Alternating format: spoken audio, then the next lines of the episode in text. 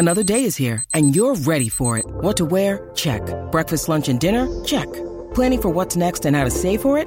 That's where Bank of America can help. For your financial to-dos, Bank of America has experts ready to help get you closer to your goals. Get started at one of our local financial centers or 24-7 in our mobile banking app. Find a location near you at bankofamerica.com slash talk to us. What would you like the power to do? Mobile banking requires downloading the app and is only available for select devices. Message and data rates may apply. Bank of America and a member FDIC. When you need mealtime inspiration, it's worth shopping Kroger, where you'll find over 30,000 mouthwatering choices that excite your inner foodie. And no matter what tasty choice you make, you'll enjoy our everyday low prices, plus extra ways to save, like digital coupons worth over $600 each week. You can also save up to $1 off per gallon at the pump with fuel points. More savings and more inspiring flavors make shopping Kroger worth it every time. Kroger, fresh for everyone. Fuel restrictions apply. It's the Purple Pants. It's the Purple Pants. It's the Purple Pants podcast. You better get your headphones and listen up quick. It's the Purple Pants podcast. You better listen in public, might make your stomach hurt. It's the Purple Pants podcast. You're trying to unwind. You better get that box wine. It's the Purple Pants podcast. You're trying to get your snack. You better hurry right back though. It's the Purple Pants. It's the Purple Pants. Hello, hello, and welcome to the Purple Pants Podcast, Survivor News Edition, episode 158, Unconscious Bias. I serve as your humble and oh so gracious host, Bryce Isaiah, and I thank you so much for tuning in to this week's Survivor News. If you could be so kind to ensure that you are subscribed to the Purple Pants podcast, we are available on Apple Podcasts, Google Play, wherever podcasts reside. The Purple Pants podcast is there. Hit subscribe, write a review, give your baby boy some five stars. And like always, with all of the Survivor News edition, you can follow along to this audio podcast on my YouTube Bryce Isaiah. Hit subscribe, give this video a thumbs up, and get to chatting in those YouTube comments. We appreciate it. Whoo, listen. This episode, this episode, this episode was definitely a powerful episode. And of course, your baby boys, Jack Atkins from the Circle season two, Wendell Holland, HGTV host and winner of Ghost Island season 38 are here to help me break it down. We get into a lot of conversation. Um, so yeah, just want to I want to get right into the episode. Just want to let you know this episode it, it's a lot. It can be emotional. Um, so I just want to you know warn you that you know we are talking. We're we're going there. So if if you tuned into this week's episode, we are going there. So without further ado, this is your Survivor News.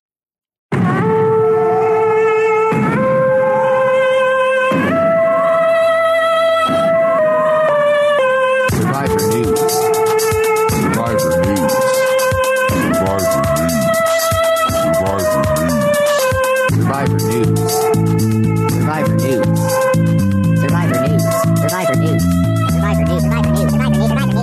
Dot dot dot. And we are back this week with your Survivor News. It's a very deep conversation, so I am glad to be joined with Jack Atkins from the Circle Season 2. What's going on? What's up, Bryce? Happy to be here as always. Glad to have you back. And Wendeezy, season 36, Winners at War, which is season 40. And HGTV. With your house IQ, is it high or low? Or low. With your house IQ, is it Is it high, high? or low? No, okay. When Wendeezy. I know that back. one. Okay, you okay? For those of you that don't know that, that's HGTV Smart Home 2022 in William, Wilmington, North Carolina. We're giving away a home you can enter to win right now. Let's go. Well, all right, guys. I'm glad to have you here. Um, listen, it's a lot to be said, to be talked about, to unpack. So we're going to take it away to the moderator that is Wendeezy Holland. Where are we starting at? Well, we get back to camp after the Chanel vote out and Romeo got three votes. He's kind of upset.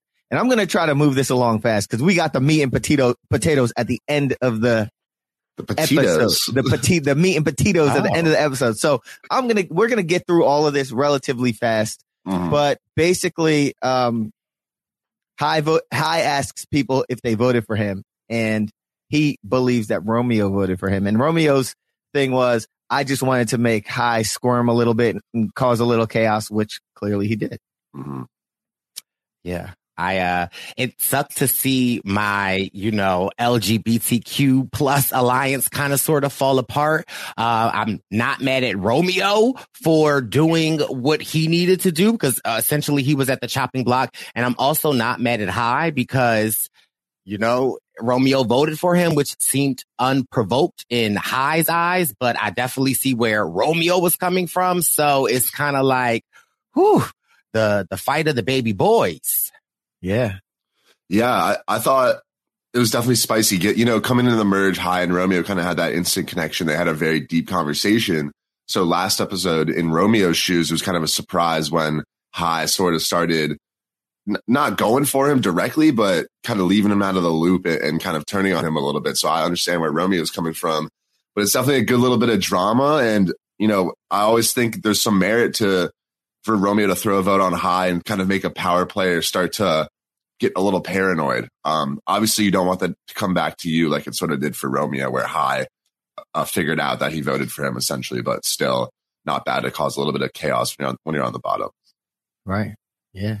I felt like Romeo took a page out of Chanel's book when Mike was like, did you put a vote on me? And Chanel was like, no. And Romeo was like, no. And Survivor editor said, bloop, bloop, bloop. Hi.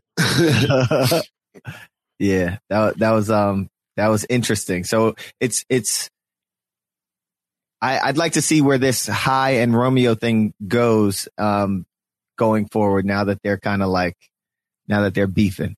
But uh we get to the next day and we get this our our good old friend Rocksroy decides he wants to go with this all guys alliance. And he starts talking. Who do we have in this? Rocksroy's talking to Mike and Jonathan. I think uh, Hai was pulled in at some point, and Hai says he wants to get Romeo next. Um, but we get this confessional from Rocksroy saying that he's been busting his butt, and so have Mike and Jonathan, and they need to get something going with the guys. What do you guys think of an all guys alliance?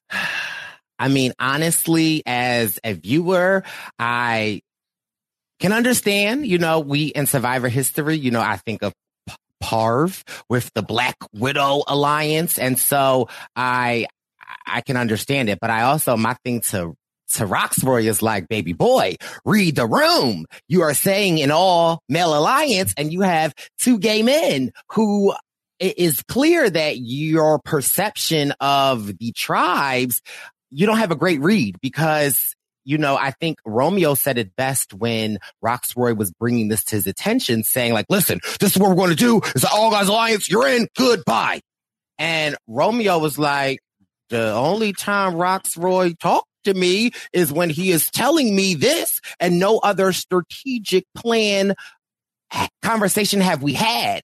And, you know, we know Hai, Hai is cool with Drea. Hai has like, you know, his hands all over the place. And the same with Omar is that Omar is in everybody pocket. So it's just like for Rocksroy to make this, uh, proclamation that it's a, a boys alliance. And it's like, oh, okay. Well, it clearly to me is showing that you do not have your pulse on the beat or your beat of the pulse of the heart. Your, your finger on the pulse of the game. Your finger on the pulse of the game. And it, it's just like, and again, I would say Yeah. to anybody that's going to play survivor, if you are trying to persuade someone, you don't window. This is what we doing. It's all boys alliance done. Mm. Like, oh, like it, I- it ain't no room for conversation. Yeah, Okay. it was. This is definitely kind of the first time we see Rocksroy kicking things into strategic gear. Which I mean, props to him. He's starting to sort of play the game, but he's playing. uh He's playing chess while everyone else is playing checkers. Um, but no, I, I don't. I don't mind where his head is at. You know, these are the guys he wants to work with. He feels like, you know, sometimes when you have these big guys like a Mike and a Jonathan, you want those shields in the game for you, and that's not a bad strategy. But the way to go about it, I don't think, especially with you know, a Hai or an Omar who's not going to want to bro down to the very end.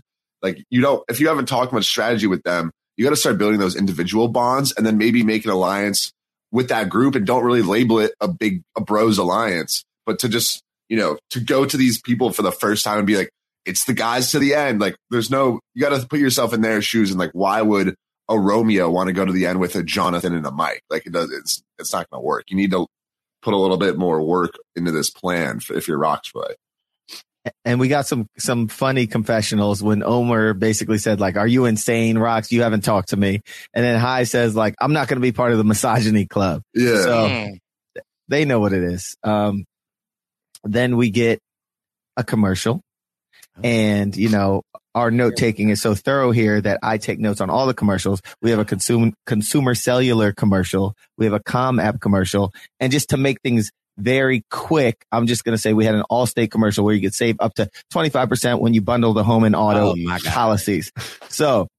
For those of you that might be listening for the first time, yes, we are very thorough with our note taking. Do we have a commercial of the week? Should we start dropping that in there? No, Jack, Ooh, Jack, I like that. We should have a commercial of the week. Jack, Jack rocks. So, out of the Com app, the Consumer Cellular, and the Allstate, what do you guys think would be the commercial of the week? I'm But you're the the only one who watches the. Com- I was with my aunties and they was skipping through the commercials. They Okay.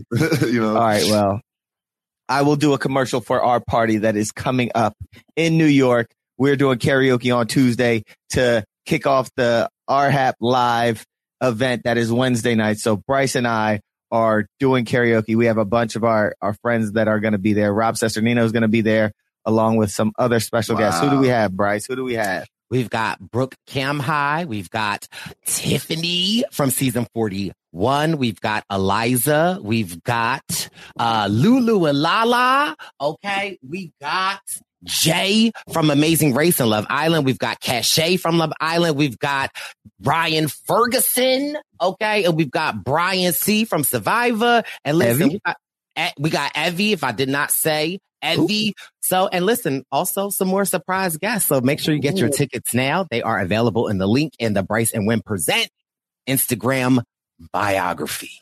That's my commercial of the week. Thank Ooh, I know you. that's right. So Yeah. Off the commercials, we get right into this water challenge. It is basically a triangle floating on the water and you kind of have to balance on that. And as soon as everyone is up on the triangle, they are off of the triangle. This It was- thing, what you got, Jack? I was, I was, it's kind of fun because if you think about it, we basically watched the challenge in real time. Like there was no Yeah. editing. Like, really, it's just it was like a two minute challenge, so it was kind of fun. But it's not, yeah. and it was, uh. It was in two tribes kind of they they split it up with the blue side and the orange side which is important because that's going to inform how things go in the future of this uh, of this episode. But jeff announced that there will be two tribals two immunities two Mm. winners.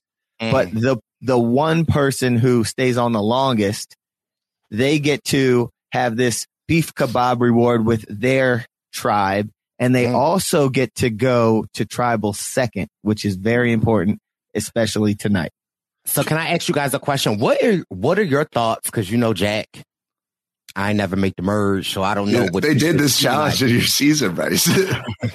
yeah tony mean- tony had a quote when he was going off he said like good luck woo and like, okay. Well, listen, I, I was in Thailand, okay, riding elephants during this portion of it. So I don't know, but I am curious to know, like, as survivor fans, what are your thoughts when you make the merge and they break these immunity challenges up into two? Like, what's your thoughts on That's that? That's what I was thinking. Yeah, no, I was I was gonna ask the same thing, so I'm glad you brought it up. Uh, Great minds think alike.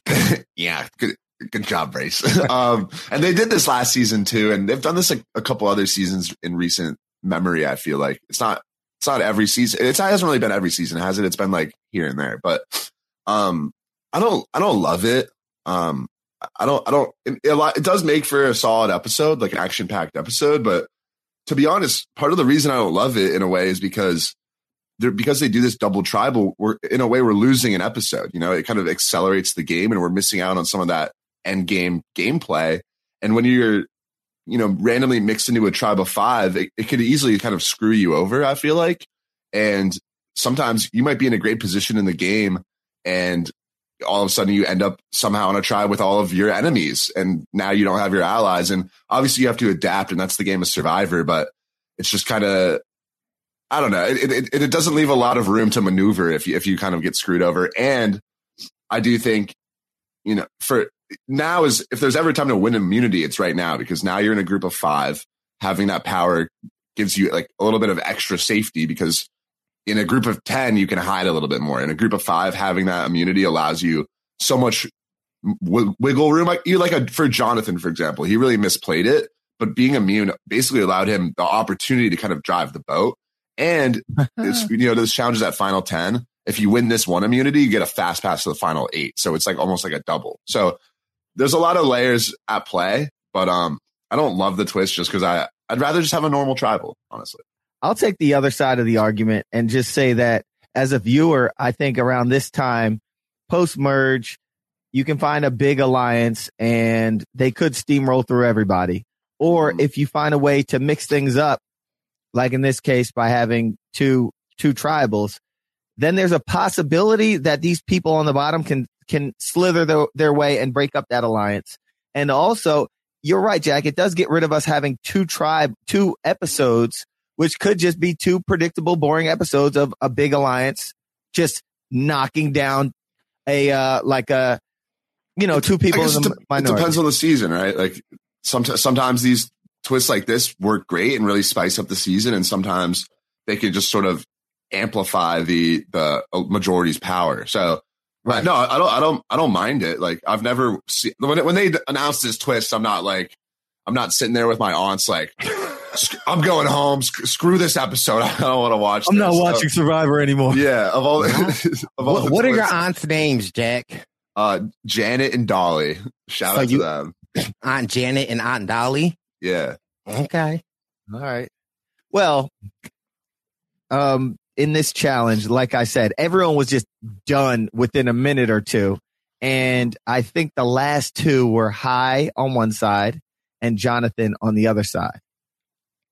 And they were, you know, they were doing a, a good job, minute and a half, two minutes, three minutes in, maintaining their balance. The water was rough.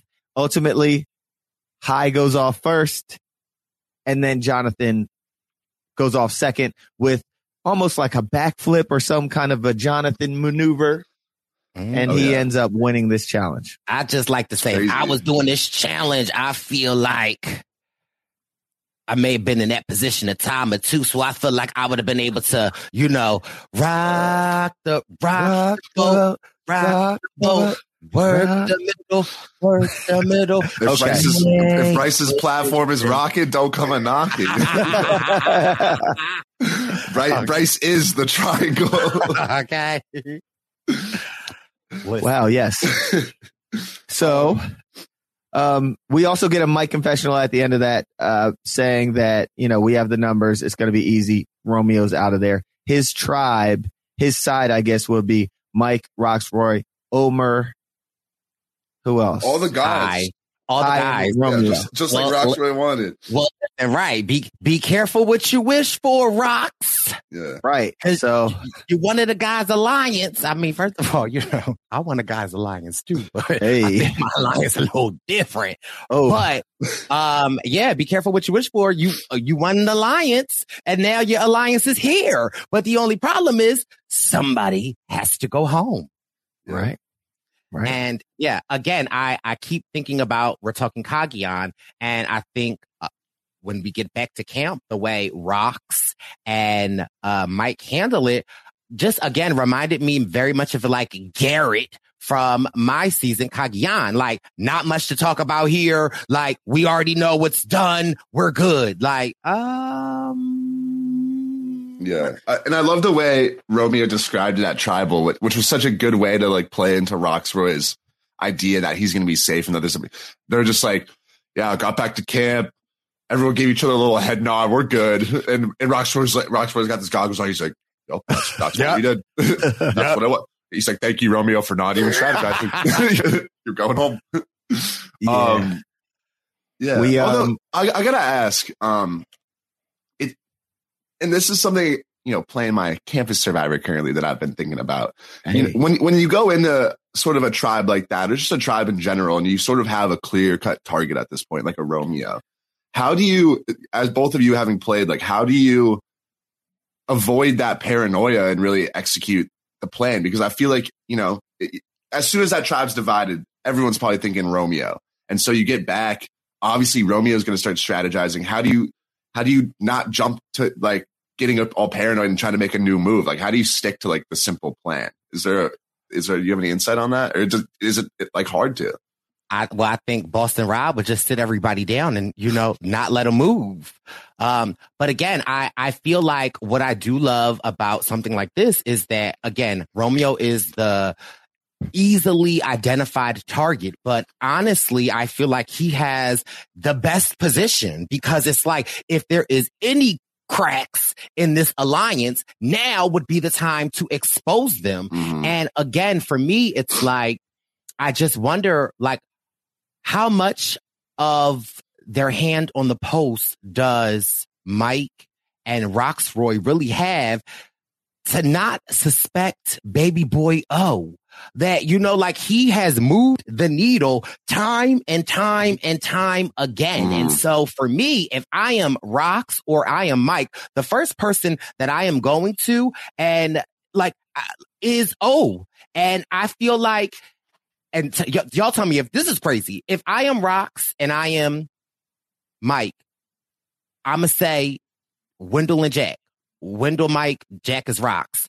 Listen, we have to be with O for the remainder of the day. So we will take time. Like I'm going Boston Rob type style. We mm-hmm. taking turns with him. Like we, like I, I'm not leaving his side. You said I get to be rocks. You're rocks. I'm Mike. But also, I think last week we asked the alliance name between Rocks Rocksroy and Mike what that would be.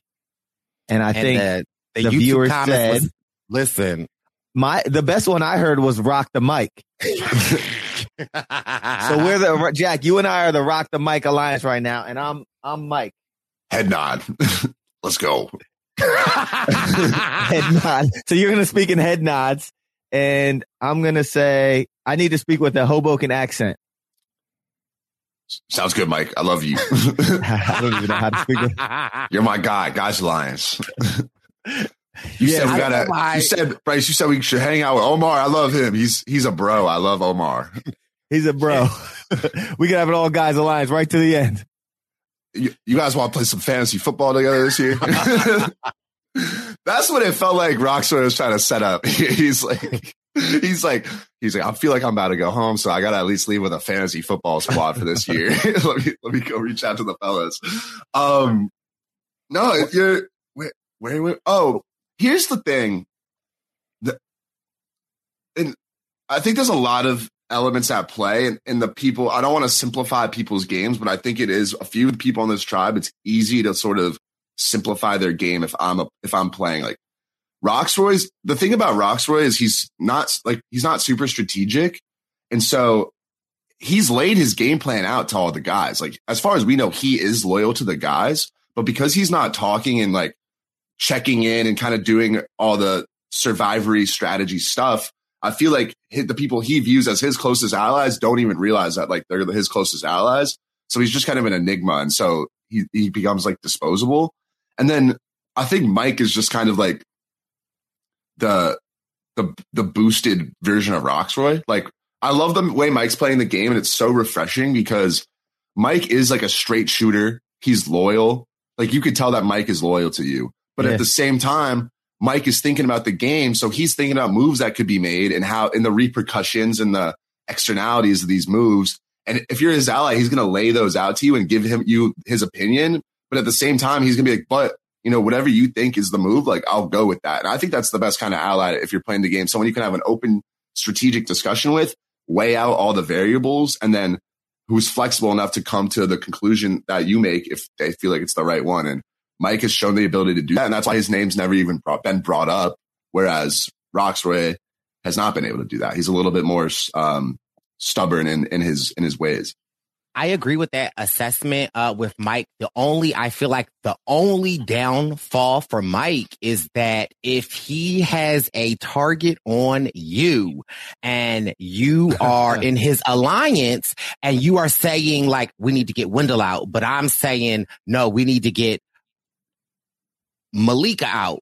You know, like, you know, Mike is like, no, Malika, we gotta get Malika. She would have voted me. Like, you know what I mean? Like he, like his, un, like he doesn't waver well. And so that's my only downfall. Like my Yeah. only downfall that I see of Mike is that sometimes, okay, like we could get Wendell out and we get my person next. So that's But- the only thing that no, I I. I know where you're coming from because when they when Hai went to him, he kind of immediately just shut it down. But ultimately, we see that he was willing to make that No, move. True, true. And like, of course, the way he sort of shut it down quickly was maybe not ideal. But I, like I said, I do appreciate the fact that if I'm Mike's ally, I know that if I go to him with an idea, he's going to keep it a buck with me. Like he's not going to agree with me and then be like, all right, now we need to go get Jack out. He's Right. going to be like, no, I don't think that's the move. And maybe he doesn't vote with you and, and at least you know where his head's at. But I mean, like we see here, he was convinced to, to vote, um, with, with Hai and the rest of the guys. So I know what you're saying. Like he, he did shut it down super fast, which when you're strategizing isn't always great, but like I'd rather have someone laying out all their cards to me, whether that, that goes with my plan or not, than to just like, I don't want you don't want a yes man on Survivor who's just going to agree with everything you say because you don't know where they're actually at. And one of Mike's quote was, Rocksroy isn't a hard vote for me, but I gave him my word. That is, that's basically Mike's game. It's like, I'm willing to do these things, but I'm a loyal guy. And But- ultimately, go ahead. but what happens to loyal people in Survivor? It depends on the season. I mean, I'm just saying, like, I, I get it. Like, and mind you, again, I love Mike. I, I'm just saying that, like, sometimes being loyal ain't always the best game plan. Sometimes you gotta make, But- you, you gotta, you know, But with that being said, like I think Mike appear the per, the perception the other players have of him is that he's super loyal. but at the same time, true. we see him make this move, and we see him vote out Lydia, who he was loyal to. Like I I think he's got such a good balance where he's managing the way he's being perceived so well, but still willing to make those moves. But I mean, he's not like a flawless player, but I, I really like the way, and it's so different. I feel like from what we've seen a lot recently, and as an older guy, you know, a lot of times we get the Rocksroy, who's a little bit more very straightforward strategy. Mike's got a little bit more Yes. nuance to his game. Now, I, I also think though, like just thinking about uh Mike is like maybe he's playing a more sophisticated game than I'm giving him credit for because like as you were just talking, what I was thinking about has like for the most part, other than like Chanel, Mike has been on the right side of the votes. And is that could that be an end game? was he on the right? He was in on the Chanel He's- vote. He's been no, but I'm like, just saying. I was just saying the one time that he put Chanel and Chanel put his name down. But I'm Oh. just saying, like, is could that be an end game for Mike? That like, if you like, you know, if somebody's out there, like, well, listen, I had to, I had to vote with everybody. Like, you know, I don't know, but I just noticed that, like, he's he's been on the right side of the votes for the most part. Yeah, no, I think he's been crushing it. And also, I think Mike was right about this vote. I think they should have voted out Romeo. And I'm glad Romeo stayed because he's more entertaining in my eyes. But like, A, like They're I said, entertaining Ro- in Ro- their own way. yeah, Rox Rocksroy, people people are viewing Rocksroy as semi dispensable because the way he's handling his strategy is not very complex. Like he's not his social game is lacking. But if you really look at it, if if Rocksroy is the one coming up to you, if I'm in the game, I'm, I'm Rocksroy and I'm, I'm not I might not be super close with Rocksroy, but if he's coming up to me, he's like, gotta go guys alliance. Like let's build a shelter, let's get some food, guys alliance. I'm like, okay, Rocksroy wants to work with me. Like I don't think he's going over to Maryanne and Lindsay strategizing with them. So that's a person you know that's in your corner. And I mean, is it? Like, I question that though, Jack. I don't think that you're looking at it like you're at the bottom. You've never talked like any game with him, and then all of a sudden he's coming up well, and saying like, that's why I think wanna do." that's why I think th- th- that that's the knock against him. Like obviously you're not going to trust him maximally, but if you look at it like obviously in the game in the moment you're not even close with Rocksroy, so you're like okay we can vote him out. But it's like where's our where are his strategic intentions? Obviously it's easier as we're viewing the show, but it's like he's a straightforward dude. He's a he's a number for the guys and wants shields like me around. Or if I'm if I'm you know Mike or Hai and I, I need some shields, like I feel like I'm playing a good game. Um, and you you laughing at me saying I'm a Fiat. Whatever. Hey guys, it is Ryan. I'm not sure if you know this about me, but I'm a bit of a fun fanatic when I can. I like to work, but I like fun too. It's a thing. And now the truth is out there. I can tell you about my favorite place to have fun Chumba Casino. They have hundreds of social casino style games to choose from, with new games released each week. You can play for free anytime, anywhere and each day brings a new chance to collect daily bonuses. So join me in the fun. Sign up now at ChumbaCasino.com. No purchase necessary. VGW. Void were prohibited by law. See terms and conditions. 18 plus. Hey guys, it is Ryan. I'm not sure if you know this about me, but I'm a bit of a fun fanatic when I can. I like to work, but I like fun too. It's a thing. And now the truth is out there. I can tell you about my favorite place to have fun. Chumba Casino. They have hundreds of social casino style games to choose from with new games released each week. You can play for free anytime, anywhere and each day brings a new chance to collect daily bonuses. So join me in the fun. Sign up now at ChumbaCasino.com. No purchase necessary. VGW. Void were prohibited by law. See terms and conditions. 18 plus.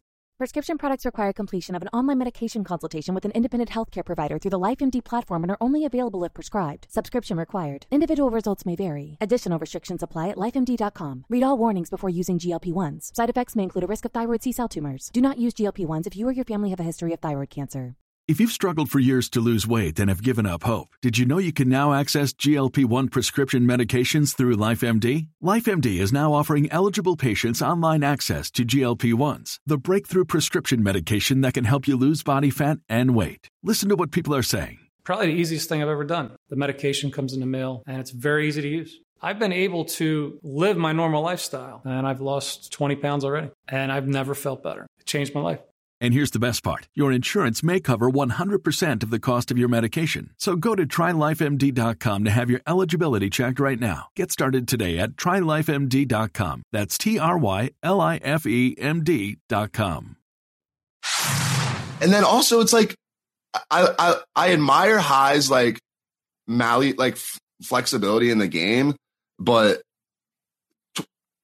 the day the day before you're yelling at Romeo for voting you. Like, why do you still want him in? I don't like why are you convincing Mike to keep the person that is your only clear adversary in the game? It makes no sense to me. Like I, I really think Hai. I think this move was only good for Omar, and that's why he deserves so much credit for pulling it off and pulling off the move to save Jonathan at the merge. Like Omar is that's a, I think that's the sign of a good like a great player is convincing people to do things that go against their best interest without even seeming like you're persuading them. Like wow. he got Hai to convince Mike to but do I his. also feel like if you know, okay, so Rocks is out.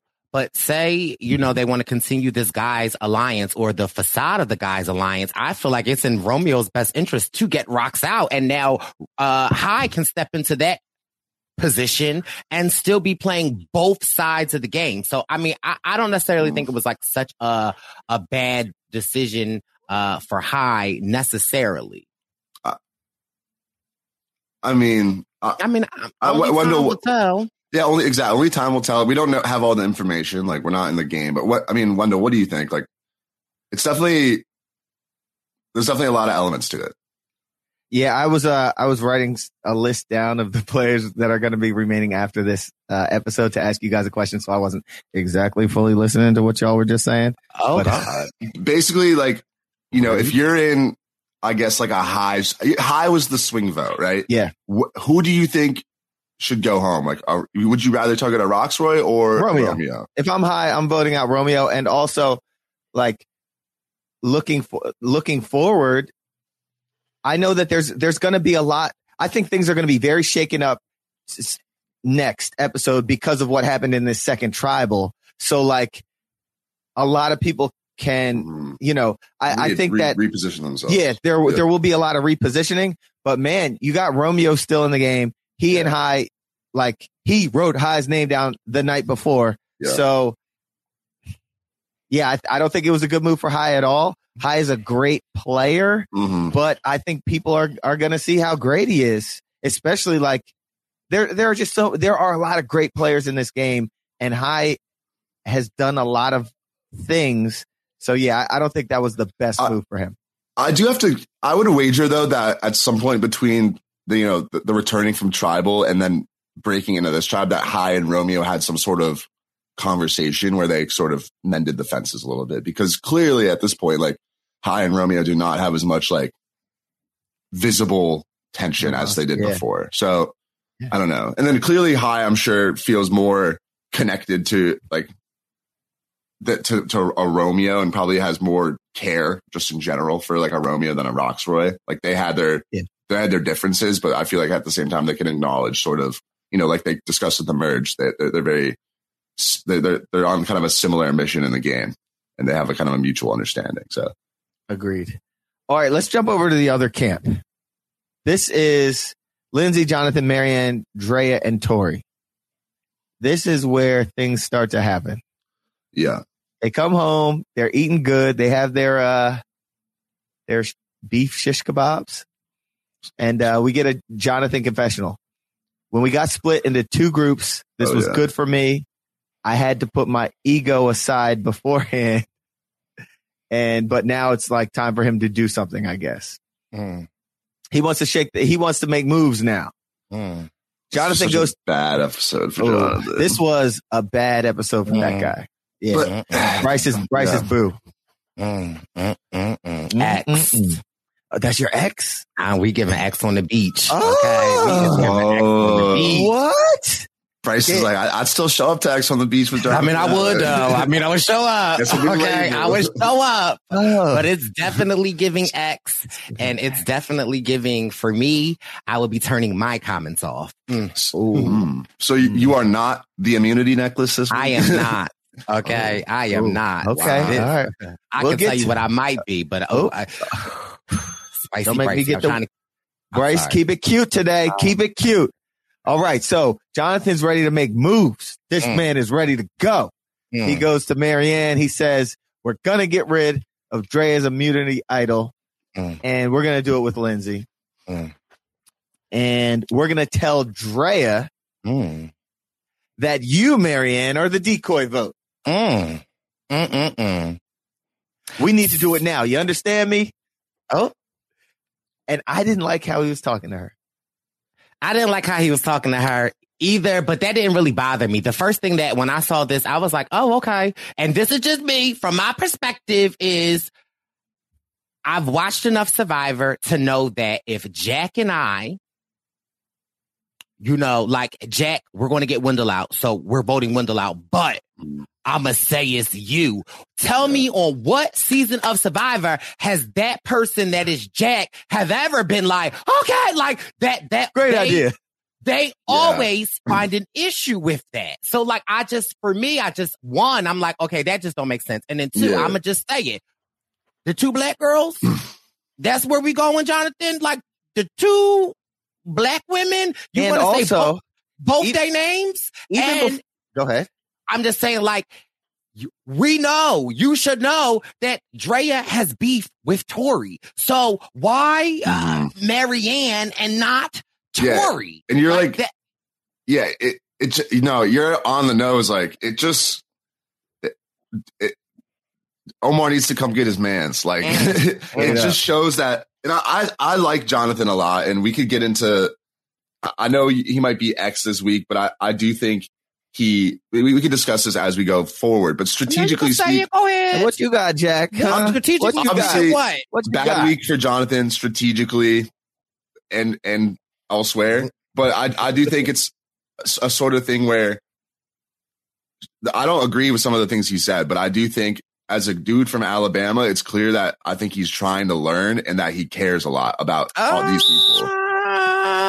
Now, I'm not, Uh, let's I'm, let, let's I'm let's not saying his mindset was was good on a lot of these things, and we'll get into this more as we get to tribal. But I do think you you, you can't really question that he cares about these people, and that I think a lot of his miss like he's clearly not very smart. So the way he said expressed his feelings was not very well articulated. It was not very well informed. It was not very knowledgeable on these issues.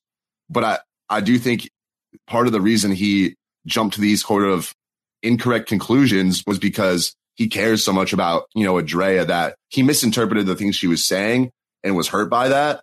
Okay. And the way he expressed that was not good, but I, I don't think it com- came from a place of mal- malicious intent. And it's like, is it ignorance? it's ignorance. And, Right. you know, coming from Alabama, not, not a very smart guy, it doesn't excuse the things he's saying, but it kind of puts them into context. So I do feel like he has a desire to, you know, be better is, is kind of what I get from him. So that doesn't excuse ignorance in the presence, but I think it, it it's, you don't want to, a, a way to explain it. Jack, I hear you, and we'll get we'll get more to we'll that. get to, yeah, but, Yeah. but as far as his gameplay goes, I think this whole, his whole time on this island in this group shows how completely kind of unaware of people's position in the game that he is. Like he doesn't realize that Drea and Tori have beef. Him saying Maryanne's name doesn't to Drea it doesn't really even make sense because he's working with Maryanne. So it's like it's kind of suspect. Um obviously And- him going to Maryanne and telling her that, like Bryce said, never never works. Um and like the way he talked to Lindsay, Lindsay was on the dot with all of her her reads of this tribe, and he kind of shut her down, which was also that was that was definitely bad, dude. That was just like pretty blatantly misogynistic. Like, no, it, it definitely was rough. Um, and he really blew up his game this week, I think. And he's not But understanding that there's a lot more relationships that he's not aware of. It's not that I trust her. I'm saying we need a backup plan. You're not listening. You get really worked up, and it's hard to communicate with you when, you, when you go a million miles a minute. I don't think she's going to play her idol. I think she's just going to go home. Being the only man. yeah, Lindsay's reads this week. Um, I wish she had more screen time because clearly she's got a very great awareness of the game, and Jonathan does not. And at, like at this point, it's like, how could he have done worse this week? Really? Yeah, so he um and and we'll get to a lot of that. Yeah, he one of his things he went to Drea and said we're getting out. Mar- we're going for Maryanne to flush an idol. He went to an idol holder and said that the reason why we're going for this other Oh, person mhm. who was just on a tribe with him Yeah, for however many days is because she has an idol. makes no sense. Red flag. Um, then, like we just saw, he went to Lindsay and he was talking at her, and then he pulled the old switcheroo and let Lindsay know that she was getting all worked up and not listening to him. Mhm. And if you ask me, I think it was the other way around, but I've seen a lot of people do things like that where they exactly what they're doing is exactly what they are putting on somebody else. yeah. Project. And But, um, honestly, th- in the moment watching that clip too, like Lindsay's ability, like I'm sure she was aware of the fact that this, she was, you know, her awareness of the game was great. She was being talked at. So the fact that Jonathan had a little man meltdown and she was like, Oh, I'm like, I'm sorry, like pretty genuine about it. It's like, not not a lot of people in that moment would have the ability to just like kiss, kiss like build boost Jonathan's ego. Like if that was me- me, you know, he's talking at me, I'm gonna be like, dude, like you're you don't you don't know what's going on. Like stop. I, I wonder what your I wonder what that conversation would have been like because I have a suspicion that if you were having that conversation with him, I don't know if whether or not uh you know you would have met that side of Jonathan. For me, what I find so jarring about that Mhm. conversation is that Lindsay. It's one thing if Wendell and I are arguing. That's every day. We're going back and forth. We have a different point of view. But it's another thing if when Wendell is saying something and I am actually like supporting and trying to give you the best Mhm. idea to help your idea go through. And for me, what was so jarring was that he was not comprehending it. And for me, I, I like, and again, I was not there, so I don't know, but it, it seemed like his way or the highway. And it, it's just like, how can you play the game of survivor like this? Like, you, like she's with you. She's saying like, I, I, like, let me help you make this plan better. I still want to get the person that you want out, but let's split the votes up a little bit because if she plays her idol, then you know, 100%. Maryanne's going to go home and we're going to lose an extra vote. So like, let's just like, and the fact that he couldn't even hear that. The moment that she told him like, well, if she plays her idol, you know, Maryanne goes home. You could just see him sitting there in his gears. You could see the gears turning. He's like, oh, I didn't even think of that. Like, if you didn't even think of that, obviously Maryanne could kind of counterplay her idol, but it's like, if, you, if Either the his fact that you gears were turning that- or his gears weren't turning. Mm-hmm. Well, they were trying to. He was trying to start them up. Like he needed Roxbury to come in there, open the hatch, and turn the key. But no, and the, my thing too is like beyond all of that, like obviously the way he spoke to her was not like excusable, but even from a gameplay standpoint, the the importance of listening, I feel like in Survivor, especially in an instance like this, is so key because Lindsay, whether she's right or wrong, is giving you her entire read on this tribe and of this mm. game almost. So listen, collect the information because when you're making decisions, you want to maximize the information you have. So whatever anyone's telling you, whether it's right or wrong or whatever, like you're still adding information to your mental register of the game that's going to help you make better decisions. So someone saying something about the game, which in this instance is com- completely accurate to be like, no, no, no, no, no, no, no. Like you're not only communicating poorly, but you're just losing out on inf- information, which it's just like cl- clearly it's not a good strategy. No, it's it's uh not a good strategy at all. And again, for me, I just go back to thinking the Rocksroy conversation and the, the Jonathan that we get with the Rocksroy conversation, Jonathan talking to Mike. You know, I just, for me, it's just a very telltale sign of Mhm. like, I mean, do, do you, re- like, I don't know. I just, for me, what I get is like, do you respect a woman's opinion? yeah, definitely some some embedded misogyny there. Um, so towards the end of this uh this segment we get this uh jonathan jonathan confessional where he says most people who get immunity relax. This is my time to go hard in the paint and there's a big move that is going to be made tonight and i'm going to orchestrate it. I've been waiting for this moment and i'm going to love every minute of it.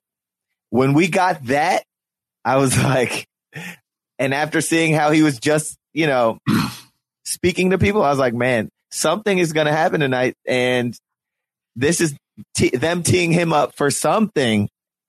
And if that wasn't more of an indication at that point, I feel like we were just 15 minutes into the episode. Okay. Right? Yeah. The timestamp was an indication also. So then we get another uh, commercial break. And the first commercial is, Oh, Tesla for better skin. And what, when I think about this particular commercial, mm. Bryce, tell us, what, let us know. Well, I was I heard about all of the side effects. Okay. Oh. They said it causes nausea, oh. vomiting, oh. upper respiratory infection, Jesus, headache, oh, and depression. Oh my God, but is your skin clear? Okay. That's what I'm saying. You got you gotta weigh your options, right? But wait, my skin is clear, but listen, I got diarrhea. I gotta go. You in the bathroom the whole time. You can't even show off your beautiful skin. My skin looks good, but I have not left my room for two months. uh, just take my word for it, though. it works. Yeah. Yeah. Um, but I I will also give a little commercial Mm-hmm. for the Bryson When LA party. Oh, okay. I'm going out. I'm going, you know, a little out of order, and Bryce might not love it, but we're throwing a finale with Lauren Ashley Beck in Lauren LA. Ashley, Lauren Ashley Beck, the one and only. We're gonna have a lot. Like, there's gonna be so many reality people in the building. We're uh, we're just gonna we're gonna go hard for this finale in LA at Busby's West. And that's my that's like my favorite bar in LA. Oh really? yeah, it was right near where I was living over the summer. I would, I was there was a there was a time where I was there probably two or three times a week. Oh my God, weeks. Jack. Hey, it was like gonna three minutes call from, Aunt from my Peggy. Aunt crib. Peggy. Uh, But- it was there, Bryce. There. No, um, and honestly, little, we could talk about this more off off camera, but Nah, I'm, the I might be, I might be able to. I'm, I'm hoping. I, I realized. So I, I was supposed to. This is this is the week before my finals week, and my finals week. I'm trying to bump up some of the finals, but Oh. not to give the people too much academic information. But um, what? So one of my finals is just a project. So you know that's a that's a remote little vibe. Then I got some. Then I got some Spanish. Can take care of that pretty easy. Ideal And then I was supposed to have a final in money and banking, but listen to this: seniors like myself can forego the final for an Oh. automatic C on the final. Uh, so I'm like, and then uh, you know I just got past the class, so I'm like, I, I could do that and maybe potentially come out to LA. So Ah. well, so- Jack, let me tell you this, right? let, please lay it on me. You know Omar from Hearts of Reality, right? Oh yeah, Omar is the man in charge of wrangling all these people and bringing them down for Hearts of Reality to raise money for Give Kids the World Village. Omar texted me, Bryce, and Lauren and said, Hey, let's do a giveaway, two flights to LA and two VIP Oh. passes for the finale, um, Ooh. for the party. And said- he said, you like that, Uh, Jack? For me? I'm, I'm saying, you- I mean, I'm saying you can enter. Gotta So- have higher than the Oh. oh. Oh, true. So the way people can enter is by donating to either Bryce's or my page or Lauren Ashley Beck's Hearts of Reality page. And you can donate a dollar, you can donate five, whatever you want to donate. But every dollar donated is one entry of your name. And so on around May 10th ish, Omar's going to compile all of these entries and he's going to pick one lucky winner to, to receive two Oh, round trip awesome. tickets and two VIP passes. Oh, that's great. Yeah. That, I mean, the charity is great cause. Raise some, that's a great way to raise some money and get some more people out to, I'm gonna, what, what's the page? I'm gonna sell some here's what right I'll now. say, Jack. Do it right now. So I put my Hearts Reality page in my bio on my Instagram. So you could Oh. donate a dollar there if you want. You could donate to Bryce's Mm. Bryce. Where's your Hearts Reality link? Uh, it's on my Facebook uh, page. So you know, listen with the aunties. So listen, that's where it that's where the that link resides. But you can click the link in my bio or the Bryson Wynn present bio to get your tickets for LA because we going going back back, back to to Cali Cali, Cali. Cali. Hey hey, we going Going, going, going, back back, back, back to to Cali Cali, Cali. Cali. Hey, Ponder Ponder Ponder Ponder River Ponder River. oh. If I got to choose a coast, I got to choose the east. I live out there, so Oh. don't go there. But that Oh. don't mean that uh, can't rest in the west. See some nice uh, in the west. But I'm not. I'm Oh. not gonna Oh. give those lyrics. I can't give But I will, big lyrics. whether I make it or not, I will say that it's a great, it's a great venue too for anyone listening or watching. It's such a fun bar. They got an arcade in there. Oh they my got God. Pool in there. They got a, a screening room there. They got karaoke, two Did you different say a pool? bars. Like they got pool, like billiards pool. Uh, Oh. Bryce was about to So you in LA, you're not far from the beach. It- you know, once the Oh. party ends, little skinny dip in the Oh. Pacific. I don't know. Jackery. Or remained clothed. Up to you. Oh. no. Um, but it's it's it'll be fun, uh, and I think I will be there regardless the, the following week. So if you guys are around, All right, yeah, I'm gonna be there. if anyone wants to hang out with me, uh, uh, needs let some me know. friends. I'm lonely. Bring the Uh, bus. that's- yeah, that skin medicine has had me on the, in the bath- stuck in the bathroom for two months. So make sure if you guys want to enter the contest, you can donate to my page, Bryce's page, or Lauren Ashley Beck's give uh, Hearts of Reality page to donate to Give Kids the World Village. Or if you want to just come to the party, go follow at Bryce and When Presents mm-hmm. on Instagram, and the link is in the bio for that party. Yes, pull on up. So, whew, let's get on into the tribal. Let's get the party started. Why not? Not walk through. Um, every time that I I- slide through, through. bottles on On deck, deck, so you know what. know that come through. It's, It's gonna, gonna be lit because I'm bringing out the the whole, whole crew. crew. Always. See, I, I do know this one. I don't know the I don't know the word. I know it's. I can name the artist though. Who's the artist? Uh, It's Bryce Isaiah. Hey, yes. Listen, if you're listening, please go stream Bryce Isaiah Get the Party Started on iTunes, Spotify, or wherever music is at. Bryce Isaiah Get the Party Started. And listen, screenshot it and uh, send it to me on the Insta or the Twitter. Let me know you really rocking with your baby boy. Cause listen, the, the tribals are about to get started. It's about to get started. So the first tribal, we are, we walk in. It looks very rainy. We see Mhm. Chanel on the jury. Um, you got High, who has immunity. You got Mike, Rocksroy, Omar, and Romeo. True. Ch- Chanel was Chanel was stunting on the jury. I will say, Yeah. very fly. Um, but yeah, this is uh, I mean, we kind of broke down the, the strategy of it, but what when any any memorable moments from this tribal specifically? Well, we get Rock saying, you know, today we're a bit more mellow. Mhm. And I, when I And heard something like that, I'm like, all right, famous last words. Um, we're eating coconuts, not strat, not strategizing so much. Head nodding, you know. Some of us have an understanding of what's happening tonight. So, what you, what, can you define us for me, sir? Yeah, Me. everyone but him. We uh Mike says we didn't scatter today. We played it safe. Maybe everyone's just playing chicken. Mm. Romeo says it's an all male tribe. Everyone did the all male head nodding and grunting thing. Mm. But wait, Wendell, if all the males uh grunt, how do I pick up the phone? Yeah. That's I'm like Bryce, true. say good morning to me. Yeah. Like matter of That's fact, not true. Jack. bring bring bring bring bring Yeah. bring. No, you gotta pick up your phone. Oh. Bring bring bring. Is this is this a conference call or No, it's just me and Bryce. Bring bring. Hello. No, that's not how you answer your phone, Bryce. You go, yeah. So- Jack, how do I answer the phone when I call you? I get more uh, energy. I So wait, a- pre- preference it. How do I answer the call? How do I? How do you receive me when it's 11 a.m. Eastern Standard Time? I'm never up at that time, except for today.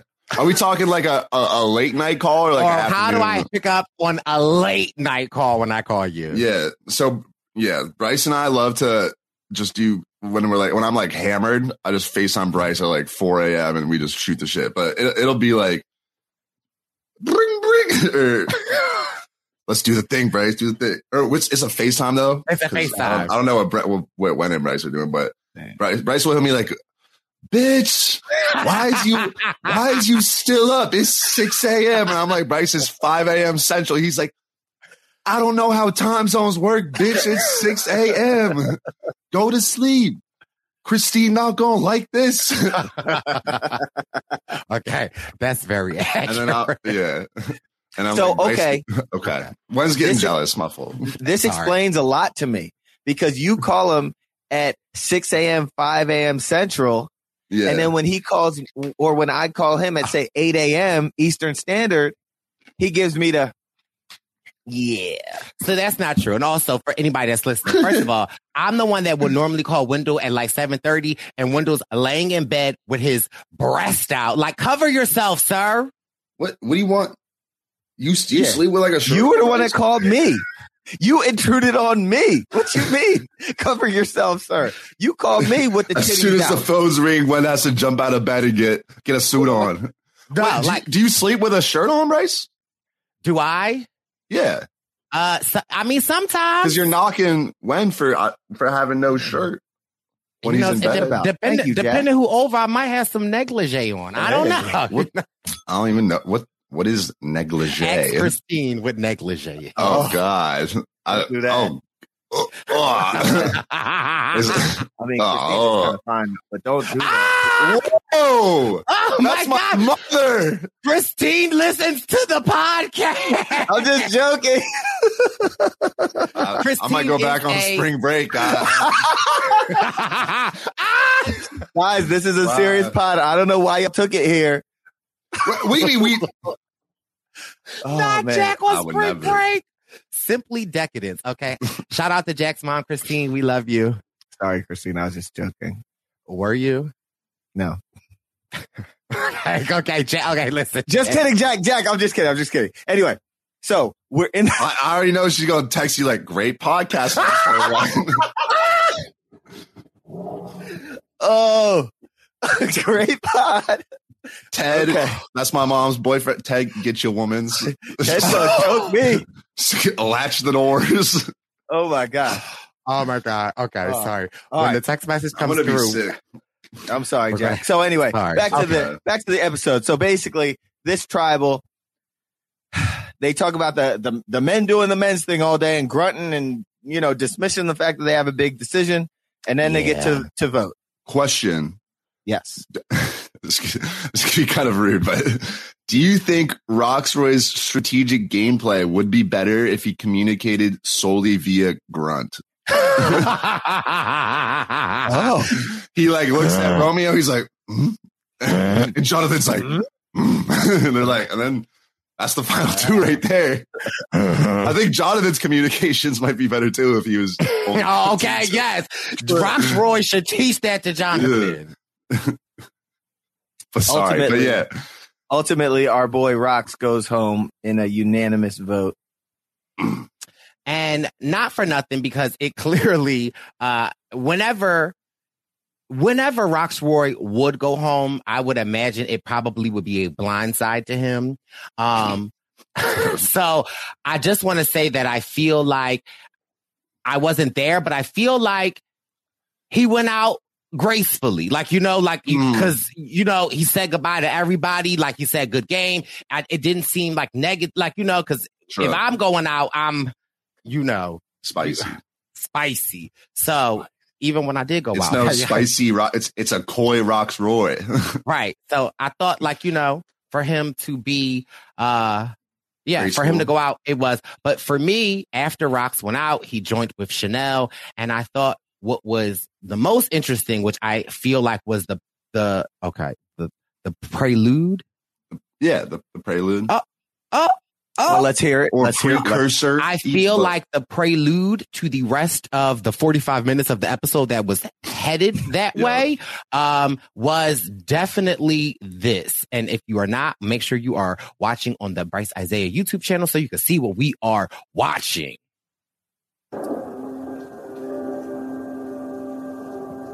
Everyone's walking in, seeing rocks. Rocks is sitting there. Everyone's reactions, big reactions.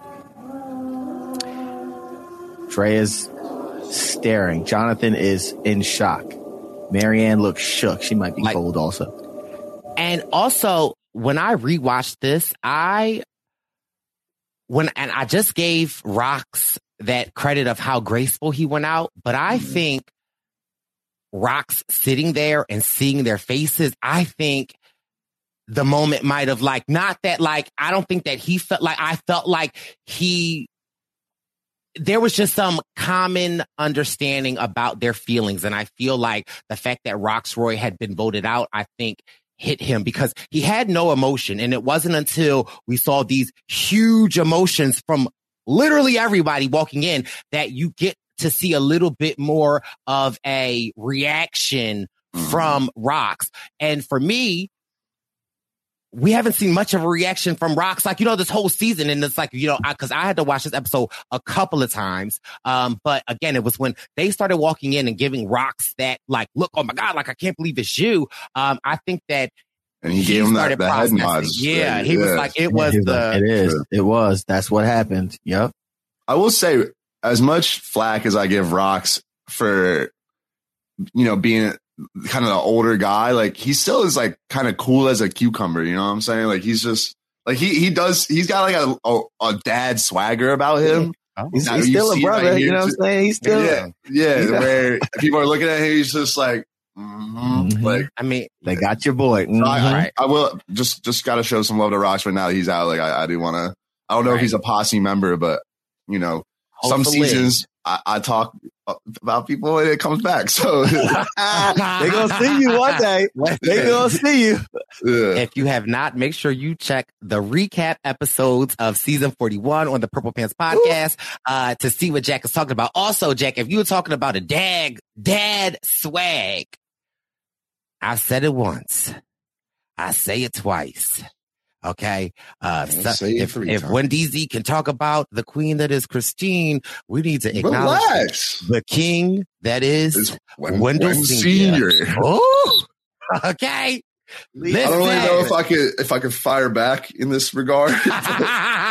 But Listen, shout, Go ahead, shout Jack. out to Wen Senior. Wend- Wendell's dad is the smoothest. First of all, I be getting flustered around him. Okay.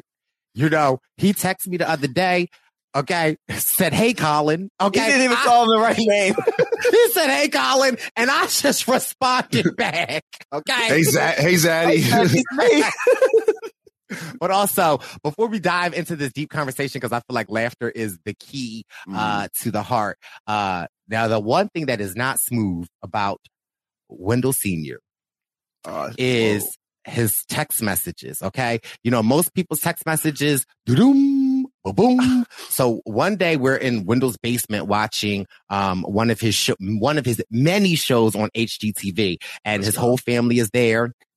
And I happen to be, I don't know how it happened, but I happen to be sitting next to Wendell Senior. Um, and you know, the whole Wendell's, Wendell's basement is in the basement and, um, you know, through the commercials, no way, is it? Believe it or not. That's crazy. If y'all don't know. Mine's- mine's Don't do that. Uh, so we're sitting there and, you know, we hear crick, crick, crick, crick, like a cricket sound. And I'm like, oh my God, what is, I'm like, oh my God, Wendell got a cricket in the basement, but he got like a lot of people like in the Oh. basement. So like, I don't want to say nothing. And then you hear it again. Crick, crick, crick, crick. And I look at Wendell and Wendell look at me and I'm like, I don't know. Like, what's going on? So then like the whole time, and mind you, I'm sitting next to Wendell Dad, and Wendell Dad just sitting there. Wendell Dad got the Rocksroy face on, like, and it wasn't until after the episode. Does he have rec specs? no, he doesn't. Oh. Wendell, Wendell Dad don't got no rec spec, no nothing. But then it wasn't until after the episode, we all going upstairs. Crick, crick, crick, crick. Now Wendell Dad pull his phone out of his pocket, and he's like, "Oh, cousin Reggie was texting me." not like not. His dad got the cricket, like an actual crick. And first of all, Wendell Senior, if you know you got crickets and you hear them through the episode, check your phone. Or silence it. I don't know. Yeah. No, Yeah, that's like the worst noise to have. You know, like in a like imagine you're at like a comedy show and you're getting it's like it's making cricket noises and I'm the I'm like am I doing that bad like uh.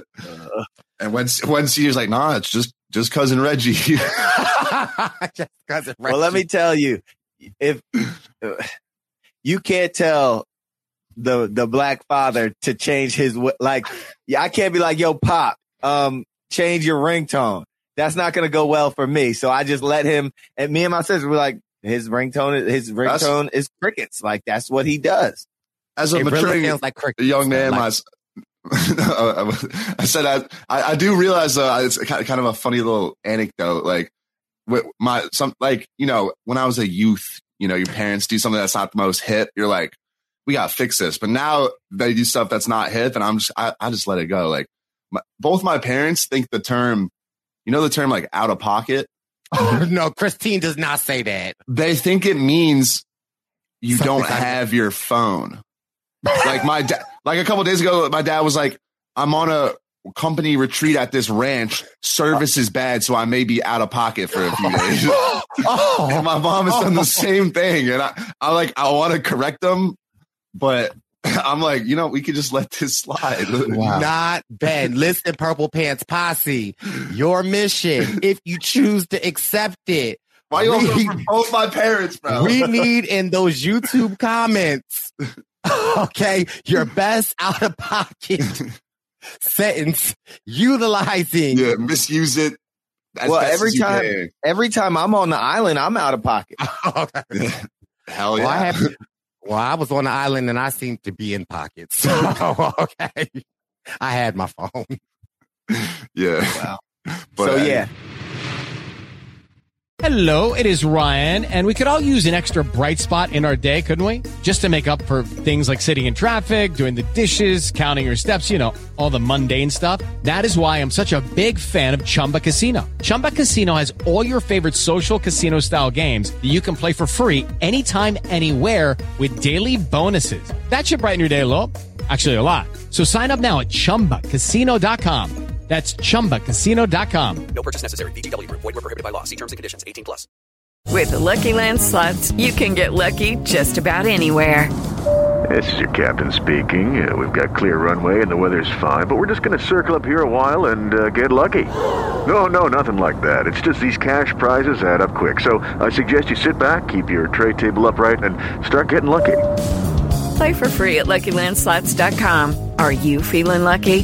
No purchase necessary. Void where prohibited by law. 18 plus terms and conditions apply. See website for details. So we have everyone with all of these super shocked reactions. And then Probst asks Drea, he, he says, what does, uh, what does this tell you? Seeing Rocksroy over there, what does it tell you? And Drea is like trying to process it. She's like, I don't know.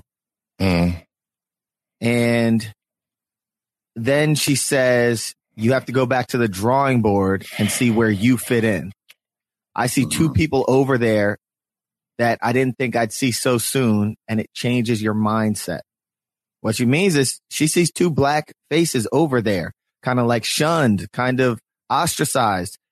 they can't speak, but she sees two people that look like her over there and she knows that she was the target for tonight. So no matter what led to the two of them sitting there, because she doesn't know what just happened to make Rocksroy go, she sees that and she knows that if she goes over there, she'll be the third. And I think I think that was a real shock to her system. Yeah, I think it was a, a, shock to a lot of people's system. And I think, uh, you know, Maryanne, before we dive into it, she, you know, had a lot to say. Uh, and I think she kind of sort of like kicks off the conversation. Rocksroy goes out, that's another person. I write Drea's name out, that's three black people in a row. Okay? And Survivor isn't just about strategy, it's not. Survivor is also about bringing the social world big into a small thing. If I write Drea's name right now, that means that I'm a part of a perpetuating problem. So, like the same thing over and over again and again and again. I can't do it. So like we can figure something else out, but I morally cannot write her name down. That is my idol, so you have to figure something else out. I knew it was coming. And so I think that before we dive into this conversation, I think that it's important for us to just address a couple of things. I think that it's important for us to address that I, well, I, will speak for myself that I, I do not think that, uh, in like I do not think that Chanelle's vote out was racially charged. I don't think Rocksroy's vote out was racially charged. I like we've seen the episode, like you know, we just mm. talked an hour about like why I thought like it should be Rocksroy. However, I think that it's important for us to take into consideration, like, yes, this is a game. However, you come into the game with who you are outside. Like, you know, we've talked intersection, intersectionality. I come into the game as a gay black man, uh, black man, and you know, not knowing what has happened for them to walk out there and to see two people of color on that bench is it, it's jarring. It is triggering. So I I just want to just start off there because I think that a lot of people, I've been on the Twitters, I've been on the Reddit, and I've seen what a lot of people are saying.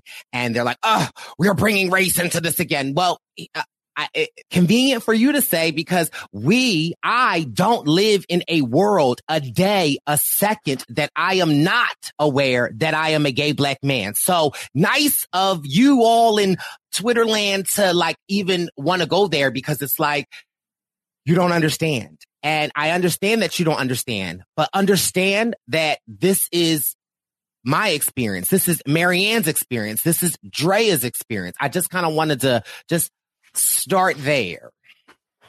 Mm-hmm. Yeah. And also there will, a lot of people have takeaways from this and depending on where you're from or what your bubble is, you will have a different takeaway from this, especially in a, in what has become a country where being not politically correct is what's popular and cool and fun and, and being able to say whatever you feel, even if it's racial slurs and, and anti-Semitic things and xenophobic things in a, in a country where this stuff is so prevalent now. It's, uh, and in a country where social media has, has allowed us to exist in all these bubbles, like the things that I see on a daily basis now shape and inform my viewpoint. Whereas the, the things that someone in maybe Alabama might, might be a little different. So mm-hmm. as they're watching it with, with their viewpoint, they might say, Oh my goodness, I'm triggered right now because someone happened to mention race. And I might say, Oh my goodness, I'm tr- triggered right now because if I was Drea and I walked in there, I would feel, I would feel the same way that she felt. So I think it's important to acknowledge that there are there are different opinions out there and i think a lot of it is based in the bubble that we all sit in but i think that trying to learn and, and understand a different perspective might help in this one and uh i know it's like we're preaching to the choir here because the purple pants posse is like you know the this this awesome diverse group of people yeah. that are very accepting you know mm-hmm. but I hope that we're able to, in this discussion that we will have for the next however long, half hour, 45 minutes, whatever, I hope we'll be able to at least express our different viewpoints on, on what is, what, how, how we view exactly what happened. because Twitter was ugly. Yeah. So, so uh, Survivors Instagram, the Mm. comments ugly, Mhm. and that's I I usually jump into those comments and and say something, but I was like, I don't It's like a different level. Yeah. Yeah. So, so yeah. I I think my main takeaway from a lot of this, and just in terms of, like you said, seeing other people's perspectives and, and things like that, is people, and not even in a in a people love to look at situations like this and, and like very black and white, and I don't mean that like in a racial way, just in terms of like simplifying things. When in reality, and Wendell, this is something I remember you kind of like a, a phrase you used even like a long time ago in one of the episodes is a lot of different things can be true here, you know, especially if you take into consideration everybody's perspective. Like, like Bryce said, were Chanelle and Rocksroy's eliminations based on race? No, it doesn't seem like it. But at the same time, A, we have to acknowledge, you know, of course, there's implicit biases that are occurring in the game. And then also, you can't, like, like you guys said, if you're Drea and you come in and you see two black people on the jury, and then also, I think people are overlooking the fact that the only names they had heard were Maryanne and Drea. And so even if like, if you're Drea and you think you're safe, like the name you have is Maryanne. Now, it, I don't think the way I interpreted what they were saying, it, uh, like, like they said, it wasn't, they weren't accusing anyone of like racism or anything like that. But at that point, you're just putting a third black person on the jury is kind of perpetuating a pattern that they just simply don't want to see. And they have every right to not want to see that. So that's kind of, and in the moment, it's so emotional. It's like, that's their perspective. They're going to say it. And it's like a very justified perspective. So, you know, even if people had issue with the way they said it, which I don't, but some people might, it's like, that's their perspective. It's very legitimate. So it's like, it does, it doesn't even necessarily have to do with, especially given the fact that at this point they hadn't seen season 41 where the, the dynamic was changing for them from in the moment. This is the first season since the diversity initiative. And the fact that, you know, I, I think if you go in, you'd be so stoked with the diversity you see. So then it's like, why are we not, why is this still happening? I feel like is the, is the, what I, and, but at the same time, it's like, yeah, it's like there, there was no, from that, from their standpoint, it was like the, really what I felt like it boiled down to. There was no accusations. It was just like, this is a pattern we don't want to see. And so we're just going to play our idols and stop it. Like, yeah, it's a, and it, and that's, and that's how they felt. And that's like a legitimate perspective. So obviously they're going to say something. So it's uh, the whole thing of like, oh, why do we have to bring race into this? It's like, it's it's a social game. Like that's part of social interaction. So you can't just watch Survivor in this day and age, or you can't really watch anything and just expect race and, and diversity to not play a factor. Yeah. Um, I definitely want to get back to your point of like them playing the idol, and we can get to that when we uh, just Mhm. continue the conversation. Um, another thing that I wanted to bring up during this time, I think that Maryanne very eloquently had stated because she mentioned the diversity initiative, and you know, even with you know the diversity initiative, we are still seeing things like this happen. And Maryanne made such a great point uh, about the diversity initiative that, like, you know, the and I just want to be clear that me being a part of the diversity initiative was not to be just black people. Like, you know, like I, we, I want to see more black people. For me, the diversity initiative was I want to see more people of color. I want to see more black people. I want to see more LGBTQ plus. I want to see more Muslim players. I want to see more transgender players. I want to see a spectrum. That's what I mean by diversity. Um, and so I was very like happy that Maryanne had mentioned Omar he was the first uh Muslim player to make the merge, if not Karishma, or like Karishma, besides them, the only two. Um, and so I don't know if I- Karishma was Muslim though. I think it was. I think Omar. I don't. I'm not certain, but I think Omar was the first Muslim player to make the merge. Yes, but again, and this is 2022 that we are here, and again, that's uh, that is a part of the diversity initiative, um, and it is to bring more awareness and perspectives. And I was having a conversation uh, with Wendell when we were driving to New York, where I was explaining to him that if it were Romeo and not Rocksroy in the jury, I would have the same reaction that I am having now, not just because Romeo is uh, a part of the LGBTQ plus, but Romeo is a minority. And again, the same argument that they are talking about right now would still be true that it's Chanelle and Romeo, two minorities. His- historically in Survivor, the people that get picked off first are minorities, women, and like LGBTQ plus of color. So I just, I, I, I say this topic to say that like I am very passionate about this, not just because of, you know, it is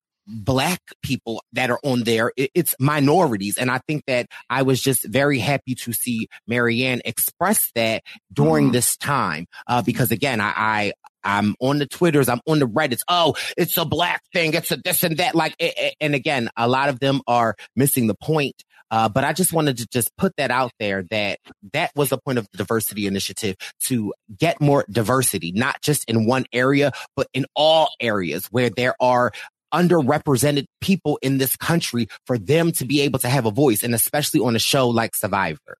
I do have to chime in real quick though, like, and this almost speaks to the the the pro, like the success of the diversity initiative.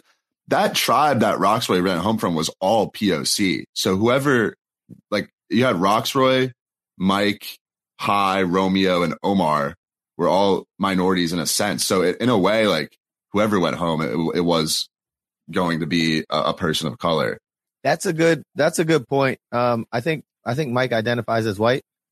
Uh, He's Puerto Rican, Yeah, I know he's but- Puerto, yeah. But um, what I when I was having that conversation with Bryce, and he said that he would have felt the same about Romeo sitting there.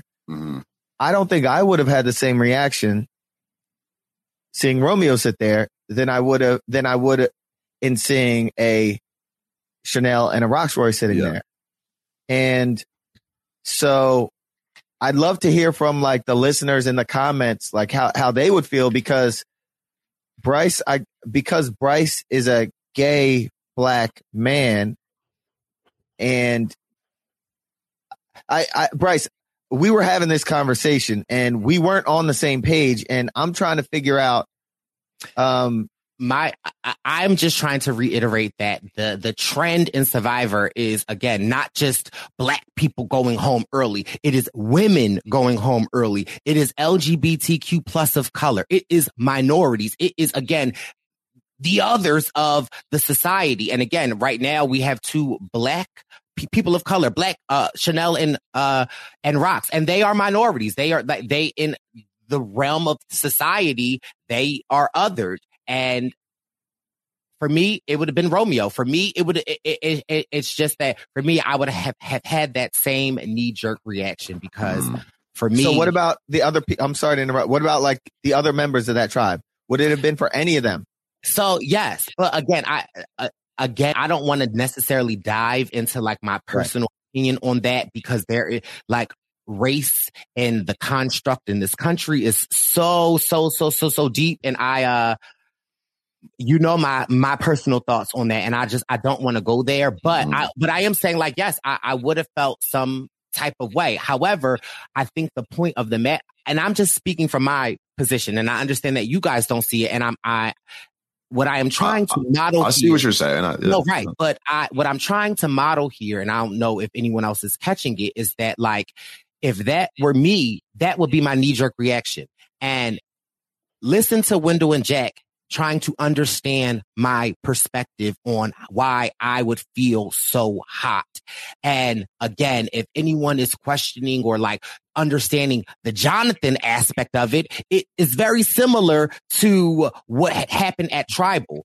Maryanne and Sh- Maryanne and Drea saw two black people, like two, like, mm-hmm. you know, like they tribe, they like, and they were, they had a reaction. They're not accusing, I'm not accusing Wendell of being, oh, you homophobic, you don't get the seat. Like, you know what I'm saying? It is Yeah. like, that is my experience. And that's how I would feel. I'm not putting that on anybody else. And I appreciate you guys allowing me to speak and understanding my perspective on it. Absolutely. And I think even like, of of course, the social relevancy of it is hugely important. And like, that's what we're here to talk about. But even from a survivor standpoint, I think if you if you notice a trend or a pattern of people that are like you starting to go, that's going to le- lead to that, like you said, knee jerk reaction. Like obviously not a, like not comparable, but say say I'm All one of big men. 20 year olds in the game and everyone else is older and the 20 year olds start getting picked off. I might be like, shoot, it, are we getting targeted for, and like that translates, especially on another level when it comes to things like race and sexuality, where it's a much bigger factor.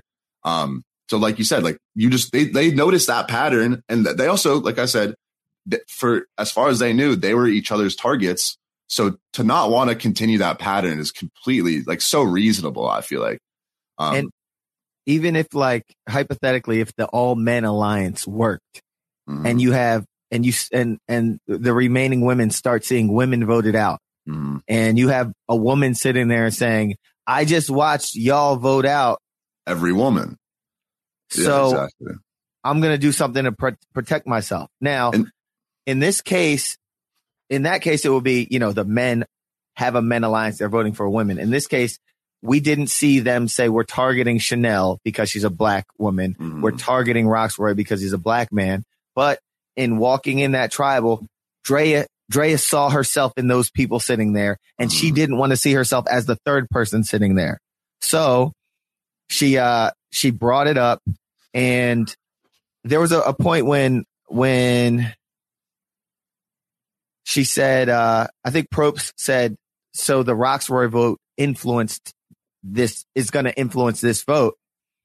And Drea said this was to start the, the conversation. She said, I was so proud because we had four black contestants on Survivor.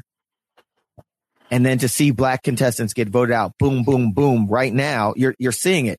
And that, that's, that's the effect that's happening. No matter what led to those people getting voted out there, that is what we're actually seeing happen. And she's the target next. And the fallback target is the other black person.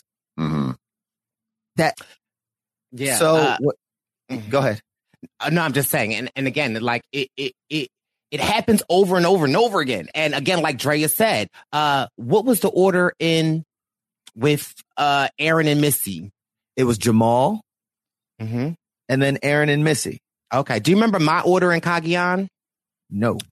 Myself, J'Tia, Cliff Robertson. Wow. Like it it it it it, it so it, it's just yeah. And again, like you guys were saying, if it were like the 23 year olds, if everyone was targeting that and someone spoke up against that, do you think there would be this outcry on the Twitches and the Instagrams uh, if they spoke up about that? Like, True. you know, it, it, it's it's it's frustrating at times because I it's as clear as day to me. Um, and again, it's unconscious bias. And you know, no one's that's a thing. And we all have it, you know, I, whoever it's towards, like, you know, uh, we all have it. But again, it's being able to hear someone else's perspective, not get defensive, not get like, you know, and hear them out. And I, I think that that is really all, you know, Drea and Maryanne were having a moment.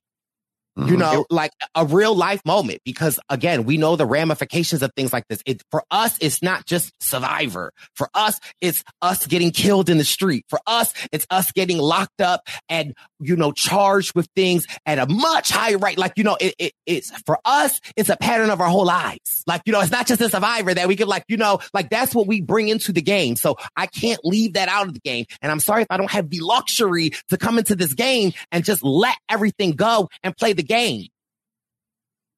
So I, I get it. I, I completely get it. I get the other side of it. And again, that's where I am trying to work on my compassion and my empathy for the people that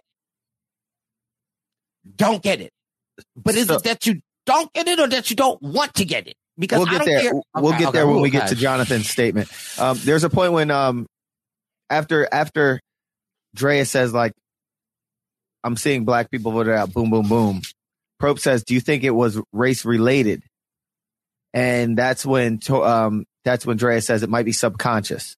She said, "I'm playing my idol tonight so I can stay in the game. I'm not going to let that happen to another one of us. It's a reset for me, and this is a game changer." At that point, Jonathan starts whispering um, to Drea first. uh, what did he say? He says, "What do you want to do?" Drea says, "Tori." Um, and then he tells that to Maryanne and to Lindsay. So the plan is Tori because you know Dre is gonna play her idol. Um, Tori says, "I support Drea using her idol if she wants to make a stand, um, but I don't think using the idol is necessary." So, so like this whole time watching Tori, Tori's in a weird space because the votes are about to fall on her, Mm-hmm. but she doesn't want to be a bad person and not receive these words the wrong way. So she's saying, I support, I support her taking a stand, but I don't think you need to use the idol, which I, I, I, I get that, uh, I get that, that stance. I get it. I understand. It's a weird position for sure. Yeah. And then we get um to to that Drea says that's because she's not in my shoes. I'm gonna strategically play my game the way it should be played. And that's when we got that clip from Maryanne where she says, I can't, I can't vote for Drea tonight. Mm. And I think in opening up that conversation, that race conversation from Drea, then it struck a chord in Maryanne, and you really see this very impassioned, very smart young lady saying, and she started by saying it to her group and leaving Mar- and leaving Drea out. And then she said, you know what? Everyone can hear it. I'm going to say it to everyone. I can't vote out Drea right now. I saw these two black players, um, voted out. And then I think we get this, uh, this interjection from Jonathan. I don't feel like this is right because y'all are coming at this. It's like we're Obviously, racist. my name, no one ever said that. But hold No on, one let ever hold on, said that. yes, that- that's But what- hold obviously, on. it was going to be me today, Listen, right? guys, Was it going there's to be me nothing. today? It doesn't mean that that's any has anything to No do one with race. ever This said the that. The thing is, Yes, that y'all are. No, the thing y'all is, just said that. Don't make it seem like I'm being aggressive. You are being aggressive. What's calm down? This guys has nothing to do with Anybody want to start? Um, sure. I again,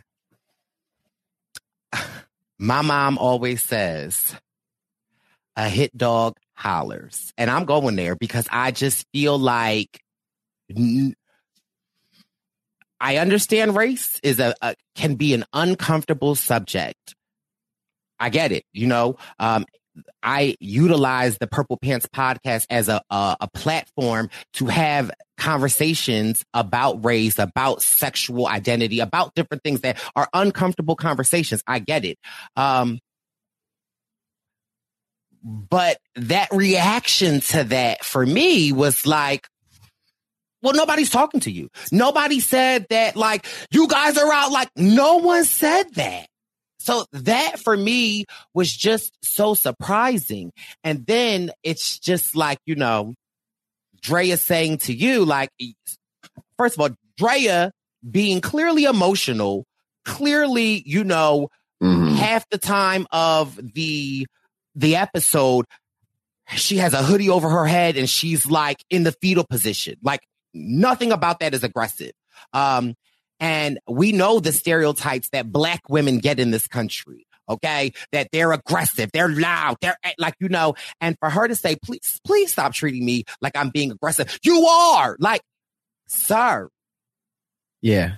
it, it, it just is like, oh, like, and again, I, you could say wherever you are from, wherever, like, you know, you, you don't, but like, it's 2022. And for me, it's like, I'm tired of giving people passes. Like, I, I just like, I'm tired. I like, and again, this is just from my perspective. It's like, I don't treat anybody if, and if, if, if I'm wrong, if I say something to offend somebody, tell me.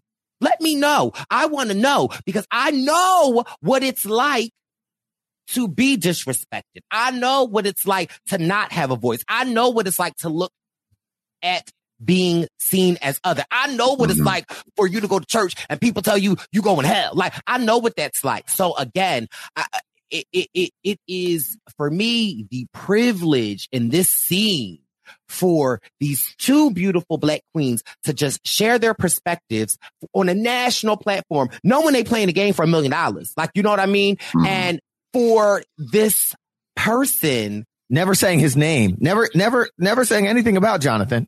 But go never on. said, you know, eh, for this person to then interject his emotion because now we have to hear from him. His emotion and telling them what they are doing. And when they try to explain to said person, they then shut them down and say that they're being aggressive. It's just like, again, I, I, I, I wanna, I wanna, wanna, wanna, wanna, want to try and give this person the benefit of the doubt. However, I can just only think about to my non interaction with this person of me being a survivor player, showing this person love, sending my posse over there to send love, and you turn the comments off. And so for me, what does this lead me to believe? And I'm not saying that two things are the same, but I'm just saying I can put two and two together. And it's just like, who? And mm, for me, I sorry, I don't mean to just be going crazy, but like this, like for me, what's even more disgusting is the comments, the people. Thank you for standing up. Somebody had to say something. Like it's just like, uh Now that you say that, Bryce, let me tell what's crazy. So we might have our own whatever with Jonathan on this podcast. For those of you listening for the first time, a matter of weeks ago, Bryce saw Jonathan carry a ladder, and Bryce said he wants to be the latter. Okay. So a lot of our Purple Pants posse went to John. I gave him a follow right there on the podcast. A lot of our Purple Pants posse went to Jonathan's comment because he posted that ladder photo and they said, Bryce is the ladder. You know, a bunch of people wrote it. It was a joke. We thought it was funny. And then when we checked back in on those comments a few days later, the comments were turned off. Okay. The only post. That only po- that was he turned them off, right? Yeah. Now fast forward to what could have been his worst episode last night. And I looked at the comments on his page, what, maybe yesterday, yesterday or when I, whenever I looked at the comments on this page after he posted something after this episode or whenever he posted it. And it's a collection of people supporting him mm. for saying, for mm. silencing these two women. Mm. It's a million comments of people supporting that. And he didn't turn those comments off. We Yeah. showed love literally a month ago, a month and a half ago, and he turned the comments off. So I'm not, I just, I, I find it strange that now is the time you leave them on. But when some, uh, uh, a, a black dude and a gay black dude are showing you love on you and, and the whole purple pants posse showing you love, that's when you turn it off. I also former survivors, not just Former- you know, like we're be not just specific, nobody. a winner. further, I'd almost venture to say that had he, you know, just been been able to take a joke back then and laughed it off, or even responded to us or something, then maybe last night's episode or two nights ago's episode, maybe we might be in here having a different conversation about him, even despite him talking Yeah. over them. We might say something, we might give him a little more grace, but right now, and I'm going to try to give him some grace. I'm going to charge this to his head and not his heart. I'm going to say Jonathan is ignorant and mm-hmm. doesn't know and just wanted to say something and say that maybe he is a good guy in his heart, but I think he's not smart enough to understand that that's not how you respond to that kind of information. Rather, you might want to receive it, listen to it, try to empathize, try to put yourself in their shoes and understand that people are from a different bubble than you. Definitely. No, I, I didn't know about those two uh, comment interactions, but that's Oh. that's exactly what you like. You hit the nail on the head, though. Like to my, I feel like my role in these discussions is like kind of that of the ally, and so I feel like I'm talking to a lot some of the audience that might be from my bubble and trying to help you know become a better ally. And for you guys, uh, like a lot, a lot of the, a lot of you know mending these I guess you want like racial social fences is patience and empathy. But I could see like it's hard for y'all to have that for someone who's on TV not having that for you. You know what I mean? Like, yeah, it's frustrating to he's not having that time for y'all, and this is something I'm sure you guys have experienced throughout your life being black men, and then it's how are you going to give always be you, can't always then give that back. You know what I mean? Like I like that's the frustration I feel like, and that's so valid. Um, but it's like, yeah, I feel like it's it's not his heart, but it's his head. But at some point, like, what what can you really like? You can only have so much patience for that. Um, and again, the two things are very separate. Like, so let's just be clear. Like, I like you know, they're very separate telling but very separate. And again, I am sitting on this podcast, you know, commentating on what I see and my reaction to it. I am mm-hmm. not condemning the man. I am just saying like repulsed at the behavior that I seen tonight and, you know, just handling this situation, uh, for me is just, yeah, I, I like, but at times I like, and I, I, and I am with Wendell. Like, you know, I, I want to show empathy and I want to lead by example. Um, because again, I, I do not know this man. I do not know what is in his heart. I do not know his background. Uh, I can only hope that after seeing this, that there is a, a spot in his heart and mind that can open a little bit. And I, I, I realize that change does not happen overnight. I realize that, you know, sometimes change happens in personal and small interactions. And so again, how we went into CBS, we did not call them out. We called them in. And so I, clearly we're not the the people to mm-hmm. call him in, but I, I can only hope that there is somebody in his world, his life that's seen the episode or just something that he is able to, that to listen and understand that no one was attacking you. And, you know, you, we saw your story. You know, I don't know what it implies with your relationship with your, your father, but you know, like people can empathize with that. And, you know, there are a lot of people out there that have, you know, not great relationships with their parents. And it's like, you know, that same love and that same empathy that you want for that, that like people give to you. It's like, you know, humble yourself. Mm-hmm. For, for, eh, for, for Jonathan to, like Bryce said, it, it's about not calling people out, but calling people in. When Jonathan, when you're listening to someone that's hurt, you want to listen. You want to listen to them and you want to understand what they're going through. And you don't want to make it about yourself. And in Jonathan's case, if we can, because I'd like this to be a moment for people, because there are a lot of people that are commenting, supporting Jonathan right now. If those kind, if those people are listening or people that are confused on how to receive someone saying, this is what I see and this is what I feel. Instead of Jonathan making it a, you're, it sounds like you're calling me racist moment. That's very, um, self-centered. That's him taking mm-hmm. it and, and, and putting it on himself. Um, he said, I think, I don't think this is right. Y'all are coming at us like we're racist. It doesn't mean that it has anything to do with race. That's the game. Um, and to Drea, you're being aggressive. Mm. And there's so much in that. I was called aggressive by Parv on Winners at War. Um, I was not being aggressive to Parv. Um, calling a black woman aggressive. Like, not only did he say they're calling him something racist, blah, blah, blah. Oh, make it about you, big, strong man on a tribe full of all women. Make it about you, but also call a, a woman a minority the one that's on the chopping block, the one that y'all plotted to, to kick out, you're now calling her aggressive. After earlier in that episode, calling Lindsay saying that she's getting worked up. Mm-hmm. We, we're seeing, we've been seeing a pattern of projection out of Jonathan and yeah. Perpetuating stereotypes is, uh, yeah. And that, yeah. And I think, I think for the people that are, that, that said, Hey, that's how I feel. Like whenever black people talk about race, then the this person in Jonathan's shoes feels attacked.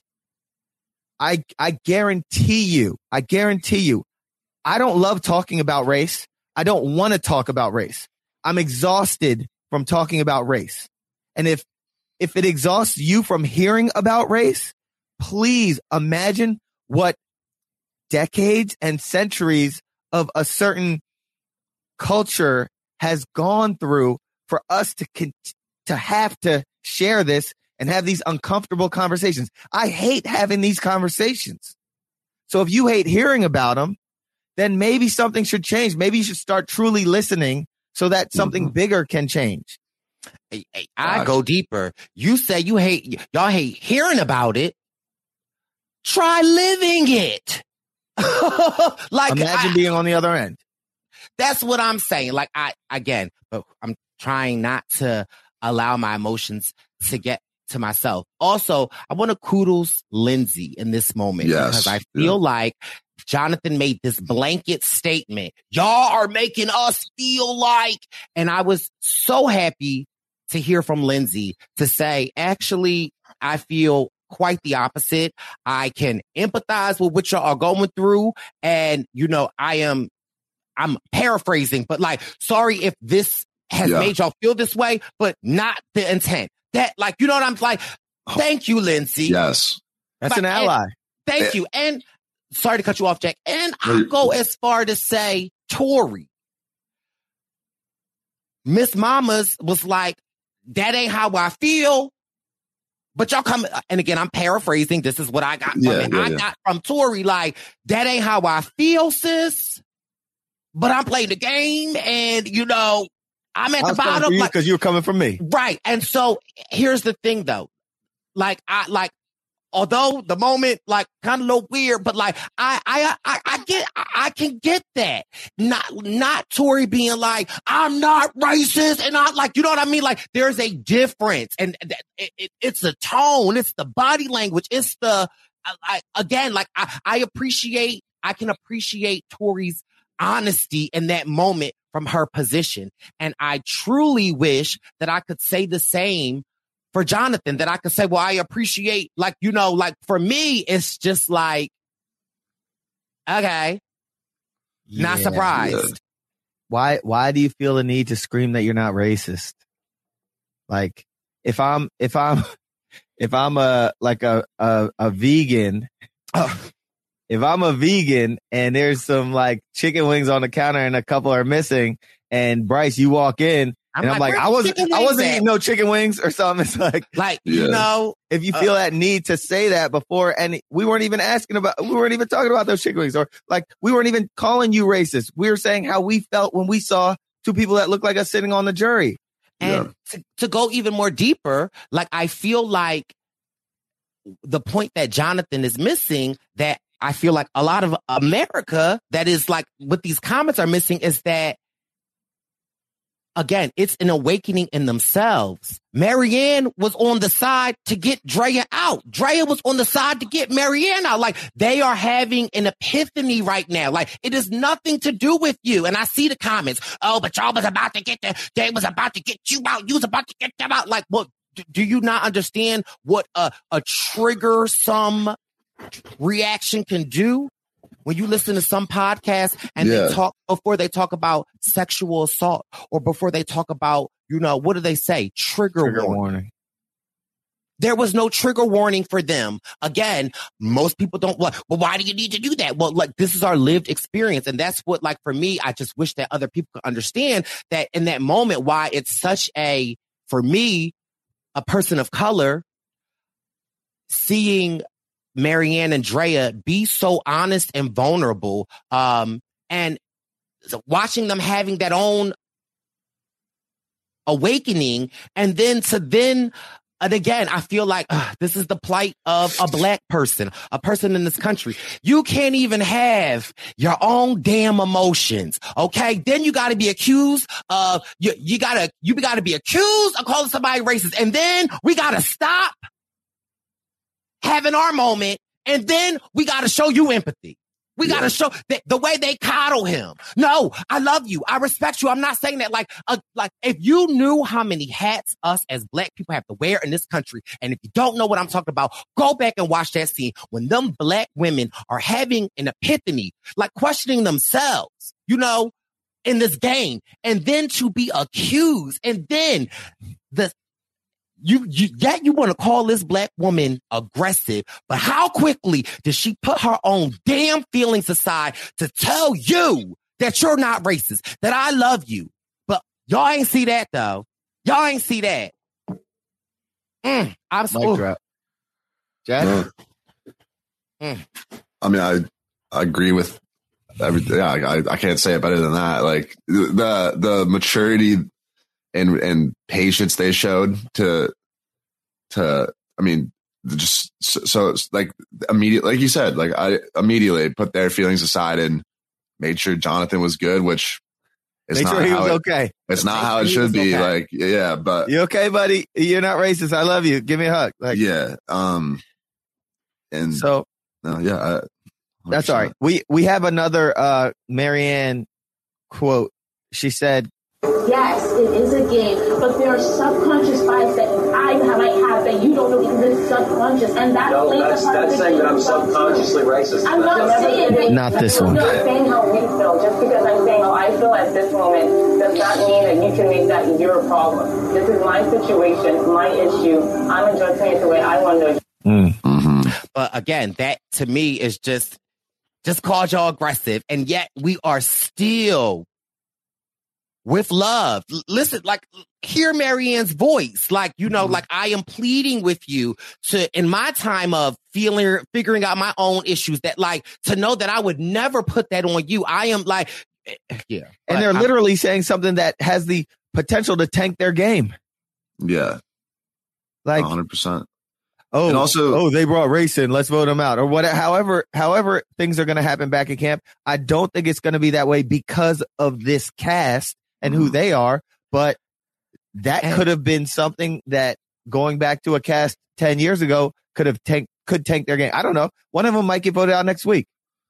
Yeah, eh, but and it's like Maryanne and Drea A are just speaking their mind, but also this some of the statements Jonathan's disagreeing with. It's just like for Maryanne to say that there's people have subconscious bias. He's like that's just a fact. Like you don't have to you don't have to extrapolate it and be like, oh, so I'm subconsciously racist. Like a little bit, but b like everyone has subconscious biases. Like you don't have to get so defensive about that. Like you could just acknowledge that. Uh, yeah, and, and like you said earlier, I wanted to give a little love to Lindsay, Bryce, because you like wh- as I was watching the episode, I said to my aunts, I was like, on like good on Lindsay, like she's sitting there, mouth closed, listening and taking everything in, and then she had like one line towards the end where she dropped a lot of eh, good insight, and like that's how it should be, and it doesn't. Yeah, it's like you sometimes and like you guys said like ear earlier when you guys were talking about like the people being like oh why do we have to keep hearing about hearing about this hearing about this i was thinking like the way i thought about it is like you're hearing about it because you're not actually listening and if you listen and you process then it's not going to be an issue for you and then you don't have to, to hear about it because people make Wow. adjustments but if, if it's if it's something you're not taking in you're going to keep hearing it like it's you know what i mean? It's like an it's kind of like an echo chamber. Like it's going to keep bouncing around until it comes it goes into your brain. So yeah uh, Thanks, Mike. yeah. Um, we get a quote from Maryanne when she says, coming into this game, my biggest fear was that I'd see some kind of injustice and sit without making it, making anything happen. I don't know the whole story about Chanelle and Rocksroy, but if I let the pattern continue, that will be an injustice for me. Now I have to incorporate this into the way I play my game. Even talking to Omar, there's never been a Muslim that made the merge and that influences his game, maybe for the better, maybe for the worse. Some people don't have to play the game with this kind of burden. We all have a one in 18 shot because we all have this one in 18 shot, but because we all have burdens or privileges, that one in 18 shot might be bigger or smaller for some people. And that sucks. There's so much brilliance in what she said there. So much um, cause people do come into the game with whatever it is that, uh, that they carry into the game. Omar is one of few Muslims to ever play the game. Omar's playing a masterful game, but still, I'm sure he has considerations of how he'll be portrayed and how this, this group of people will receive a Muslim praying on, on national TV prime time and how this group of people will receive this person saying lies or doing something sneaky. In, in Maryanne's case, a black woman coming on, a young black woman coming on who is talkative and, and has lots of personality. People might receive, receive her any kind of way. Um, there are I- these, there's, there's so much added stuff that certain people have to come into the game with. In my case, go ahead, Bryce. What, what's I that? just wanted to say to like just to even be more specific about Maryanne because she's not a young black woman, a young African woman, and like let's not even break that down. You mm-hmm. know, Maryanne family not being like the things that how even Maryanne has to identify within the black community. But mm-hmm. that's just a subject for a different day. But I'm just saying like the complexities of it. And yet here, Mary, like, you know, Maryanne's in Canada. The, ra- the race issue in Canada is a little different, but here she is still showing up. Like it, it's just, it's so much that people are missing because it's Sorry. race and it's like, you know, and they, it- it's just so much that they are missing, uh, but so much that I don't miss and that I see and am just grateful for people like Maryanne, uh, to speak her truth and to, to step out that could potentially, like y'all said, tank her own game. Sorry to cut you off. Yeah, I just um I just know that during Ghost Island there were things that I absolutely was never going to do out there. I wasn't going to talk politics, wasn't going to talk race. Like I said, I don't like talking race. I love fighting for equality. I don't love talking about all the bad things that happen to black people. I I'd love to be that guy that never talks, you know, but but sadly this is I, I feel a need to speak about it sometimes. And on Ghost Island, like I said, not talking race, not talking politics, and religion. I mean, I, I didn't talk. I don't think I talked religion out there. Um, I I was I don't know who I was telling this. I I was laying next to uh, uh someone when we were sleeping that was singing the YG song "My Nigga, My Nigga." I had to say something to him at that point on Ghost Island. I had to say something to him. Um, but again, I I had to be very like deliberate in my words and my delivery and the fact that I just was able to say something quietly to him right then and there like hey you you don't want to be singing like that's not a good look. Don't do that. You, you shouldn't do that. But I'm not going to go in my I can't make a think about it in my confessionals as much as I wanted to you know say something and and say how that affected me at that moment. Nah I had to keep it really locked in. And these are these additional burdens because if I didn't say something and if that aired and then I looked like the guy that just was standing idly when this guy was saying this this the most offensive word to black Yeah. people like even though it's a song no you should not say that word. Um so there are these added burdens that people come in with and there are added privileges that people come in with Yep. and so it uh I I understand I that that speech of hers had me in tears. Like I understood everything she was saying. And I just wish that and I understand it because I, I lived the experience. I just wish that people that didn't live the experience, um, and there are a lot of them, and a lot of our listeners are those kinds of allies. People that didn't live that experience, I just wish that they can understand this different walk of life. can I just fast forward real quick to like my point of when then Maryanne, then Drea says she's playing her idol and Maryanne says, I too have an idol and I'm going to play it to stop this. And I, I, I really think that that point has gone over people's head. Um, and again, I, I said this point kind of sort of earlier, uh, but I tweeted playing both idols was a statement. And, you know, so many comments under it. Oh, of course they had to play it. It would only be fair. Like, you know, all of these type of comments. And it's just like, again, when I say that people of color in this country have to wear so many different hats. Drea and Maryanne, we literally watched in these 30 minutes them be traumatized, triggered, accused, to comforting, to having to explain no no no no no no no no no no no and then because and and and kudos to I understand Mar I understand Drea playing her idol because she was the target, but kudos to Maryanne because clearly Maryanne was like,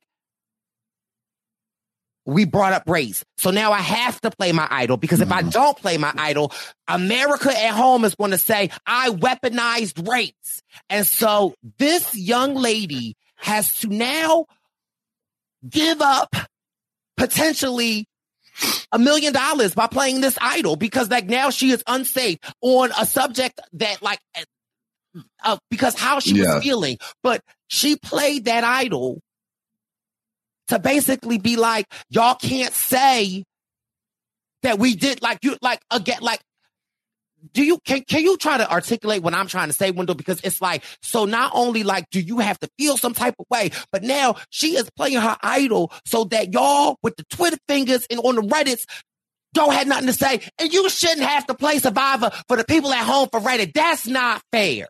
That's not fair. She called them on. She called them on on on TV. She predicted exactly what would happen, and it's still happening. and it still It's is still happening. happening. And people are saying she had to. And I, I'll be honest. I'm gonna be honest because I don't lie here on the podcast. If I was in Maryanne's shoes, I don't know if I would have played my idol. I don't know if I'm that that that strong of a person in giving those moments. Like I, Mm-hmm. I, I don't know. Yeah, because no, she like she she knew what people were gonna say, took the step to prevent that, and it still is happening. And like clearly, you know, I, assume she would have been all right if she didn't play her idol, right? Tori probably would have gone home. So clearly, like you said, it's not at this point. Her talking about race is hurting her game. So it's clearly she's making a stand, and like like you said, I mean, Do you think you should have to play Survivor for No. Twitter and Reddit while you out there in the middle of being traumatized? Like again, and that and it, 10, 9, 8, 7, 6, 5, 4, 3, 2, 1. Again, my frustration is that this young lady, these ladies specifically played the idol for that reason. And they are like, like, what more do you want? Like, I, like, that's the part where for me, it's like so frustrating. And again, I mm. keep trying to like, un, like, keep hearing Wendell, like, where I, maybe I'm in my own bubble and like, you know, people that don't get it, but it's like, you know, to the survivor players out there, like, they're, they're playing an unnecessary idol so that you can't say that this unprovoked triggering, because who can identify when you're going to be triggered? I, like, I, I I didn't know that, like, that is something that, because if you have that, could you let me know? Because I would love that. Because I would just keep my happy gay behind home so I don't get triggered when I, like, you know what I mean? Like, to not know that you will be triggered and then to have to, it, it's just like, for me, it's just so disheartening that they, they even had to play it like that. And again, kudos to them. Like, my hat's off. And yeah. Yeah. So they they both played their idols to to say we're making it another night, not because of race, but because we did something in the game. We earned these in the game and we're using these and we will see you tomorrow, Jeff. And uh uh whatever bubble it was decided to, you know, go go off on them and on Survivor. The the I'm not watching Survivor crew came back and said the come on in guys crew came in and said, oh, they're using race, they're pulling the race card, this, that, and the third. No, we used what we earned to earn us another night. But we brought up the fact that we're making an observation that two people that look like us are sitting over there and the, the other two targeted people are, are the two of us. So we're going to save ourselves, but we're going to call you guys out on the fact that you're going to say that we pulled the race card to, to, to, to earn another day. So they use their And yet- idols. oh, go ahead. I was just saying, and yet that's where y'all send y'all energy at. Eh, But yet Jonathan's comments are filled with "Thank you for speaking up. Yeah. So glad you did it." Like, I, like it's just like, So, oh my god. and and we have uh and we have um some questions from Twitter that we do want to get into, but we need to talk about how the rest of tribal goes as far as they prematurely play their idols. So now they're sitting there knowing that they can't go home. Jonathan has the immunity necklace. Um there's so then there's Lindsay and there's Tori. So it has to be one of them. And Probst says, you know, we don't even have to go up to the booth right now. We can have this discussion right here. And what do you guys think about that? Um, I just want to say my reaction for Tori, I feel like has changed from the beginning. I Mm. feel like I don't know. Something about Tori that I just I like and I respect, and I ain't even mad that because again, if I try to put myself in other people's shoes, if I were Tori, I probably be like, just send my ass home, like you know, like send my ass home, and like I just for Tori to be like, bitch. She turned. Pull she that, talked to put, them. Put that, put that, give me that shot in the dark. Like, you know, like I, like I ain't even mad, sis. And, um, I definitely, from the first edit of Tori, I was just like, oh girl, you know, her going back for Rocksroy, but then really seeing her evolution, winning these immunity challenges, you know, seeing her work with Maryanne, seeing her work with other people, like, I like, I, I like, I, I dare I say I'm a Tori fan. I think we had that same sentiment maybe last week. Right. I think we started like coming around because she her edit started a little silly or whatever, and I think yeah, I, I'm a I'm a fan. Like, and at the end of this, even when you know it's down to her, who everyone wants to vote out, Yeah. and Lindsay, she turns and she's like, "All right, why you voting for me? Why you voting for me? All right, not true, but all right." And so like she's Yeah. still She's she's, still is for it. trying to work them Right. angles. Jonathan was like, because I'm closer with her than with you. And she's like, okay, it's interesting. Like, are you sure? There's something that I appreciate about Tori is that like because Jeff they didn't even vote because Jeff is like we just had this serious conversation. It's a little uncomfortable. What y'all want to do? And I don't know if mm. anyone has ever been at that like that uncomfortable family Thanksgiving or Christmas where that sibling, the uncle, something, and then it's just like okay, what are we going to do? And then it's that one family member that's like. Could you pass me that macaroni? Like, you know what I mean? Like that was Tori getting back into the gameplay, Yeah. and I like I appreciated it in a way of like not just like I like I again. There's something about I feel like the intention when uh, like if someone has a good intention or somebody like I I feel like you can feel it, and so I just um I I, I was not mad at Sister Girl Tori. Yeah. Yeah, we rock with Tori. Um, she plays her shot in the dark. It's and I'm stayed like, dark. if there, if there's ever a time for a shot in the dark to work, I man, I thought it, but here's the thing. I was a little confused about the logistics of this shot in the dark. And I don't know if we really have the answer to this because the whole time right now, since the merge, they said there's two, two safes and, and 10, there's 12 scrolls, two are safe, 10 aren't safe. If I'm lit, I have to imagine that for these, this, this little tribe breakup, the smaller ones, it- they must have gone back to the one, in, the one safe, five not safe. Cause if I'm Lindsay, I would also just play my shot in the dark because if Tori gets safe, why, there's one more safe in there. I, I might as well use that, try to get that too, which would have been crazy because then everyone would have been safe. But honestly, even outside of that, if I'm Lindsay, I, now in the moment, it's very hard to know this, but if I'm Lindsay, I'm just gonna be like, well, I'm gonna play my shot in the dark before Tori because then, you know, I, I could get this. I, I take away a chance of her getting that safe. Like, Ah, you know what I'm saying? Smart. Well, well, yeah, that's that's really smart. But f- for that first example with, um, you wouldn't know it like. So how would it work? Would they they'd go up, pull it, come down, give it to Jeff. Jeff would open it, and then the other one would go up and pull it, or do I think they both up? they both go they all go up, both Yeah. pull it, and then they both play it.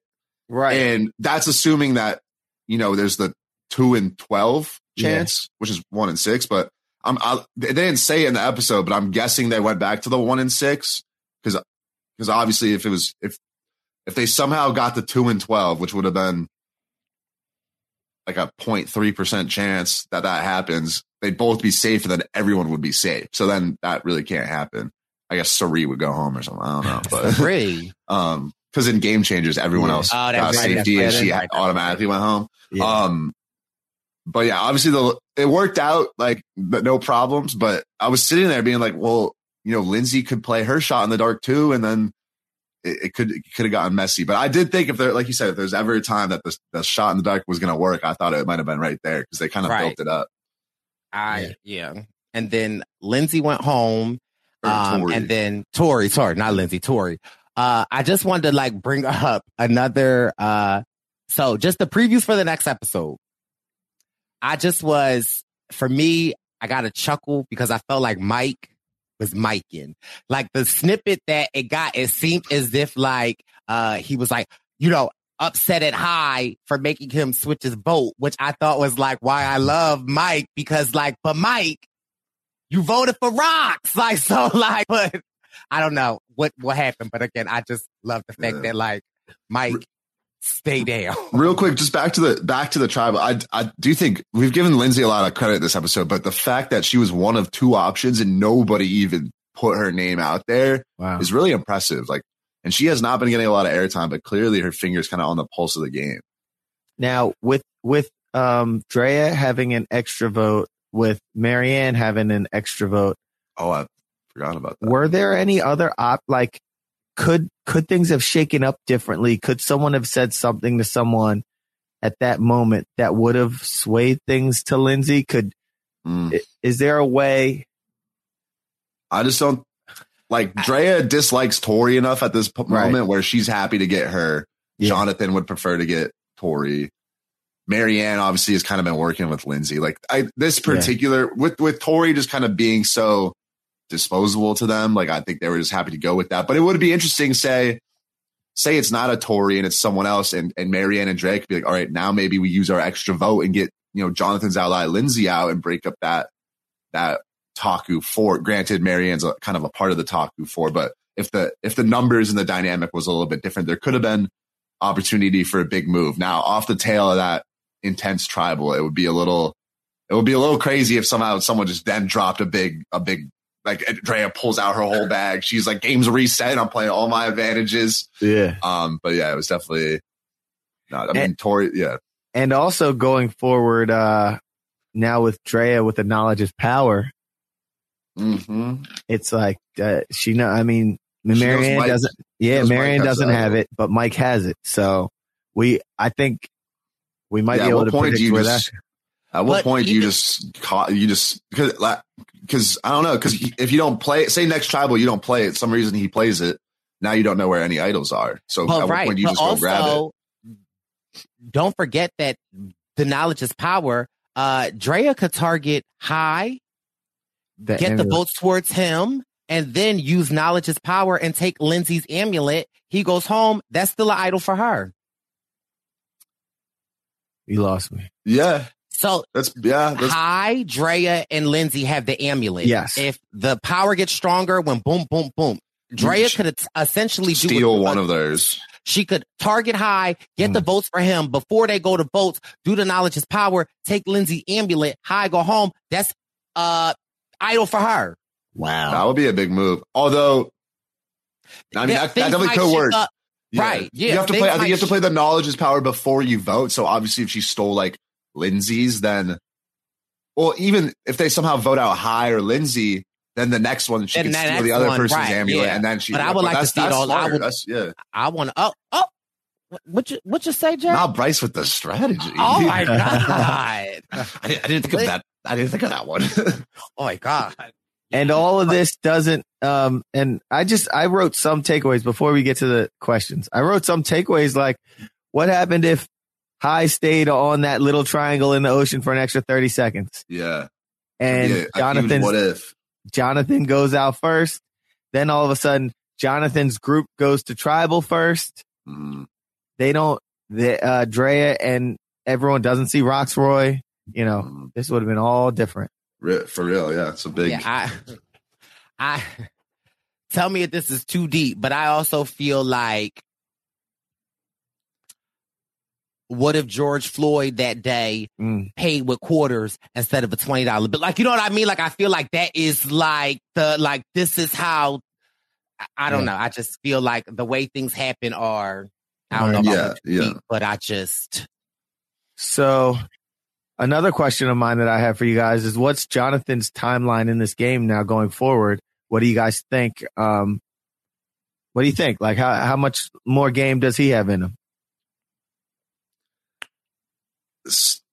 What do you think the fallout might be? I kind of hate to say it, but socially, as far as that his ignorance in that conversation went, I feel like he's okay because they had the patience. Like, I, I, I, I don't think it should be that way, but I feel like, you know, especially because they know him out on the island at this point, they like him. You know, that Yeah. obviously not thrilled about the comments he made, but they're still like, for them, I feel like in their position, like, okay, Jonathan means well, like we like Jonathan.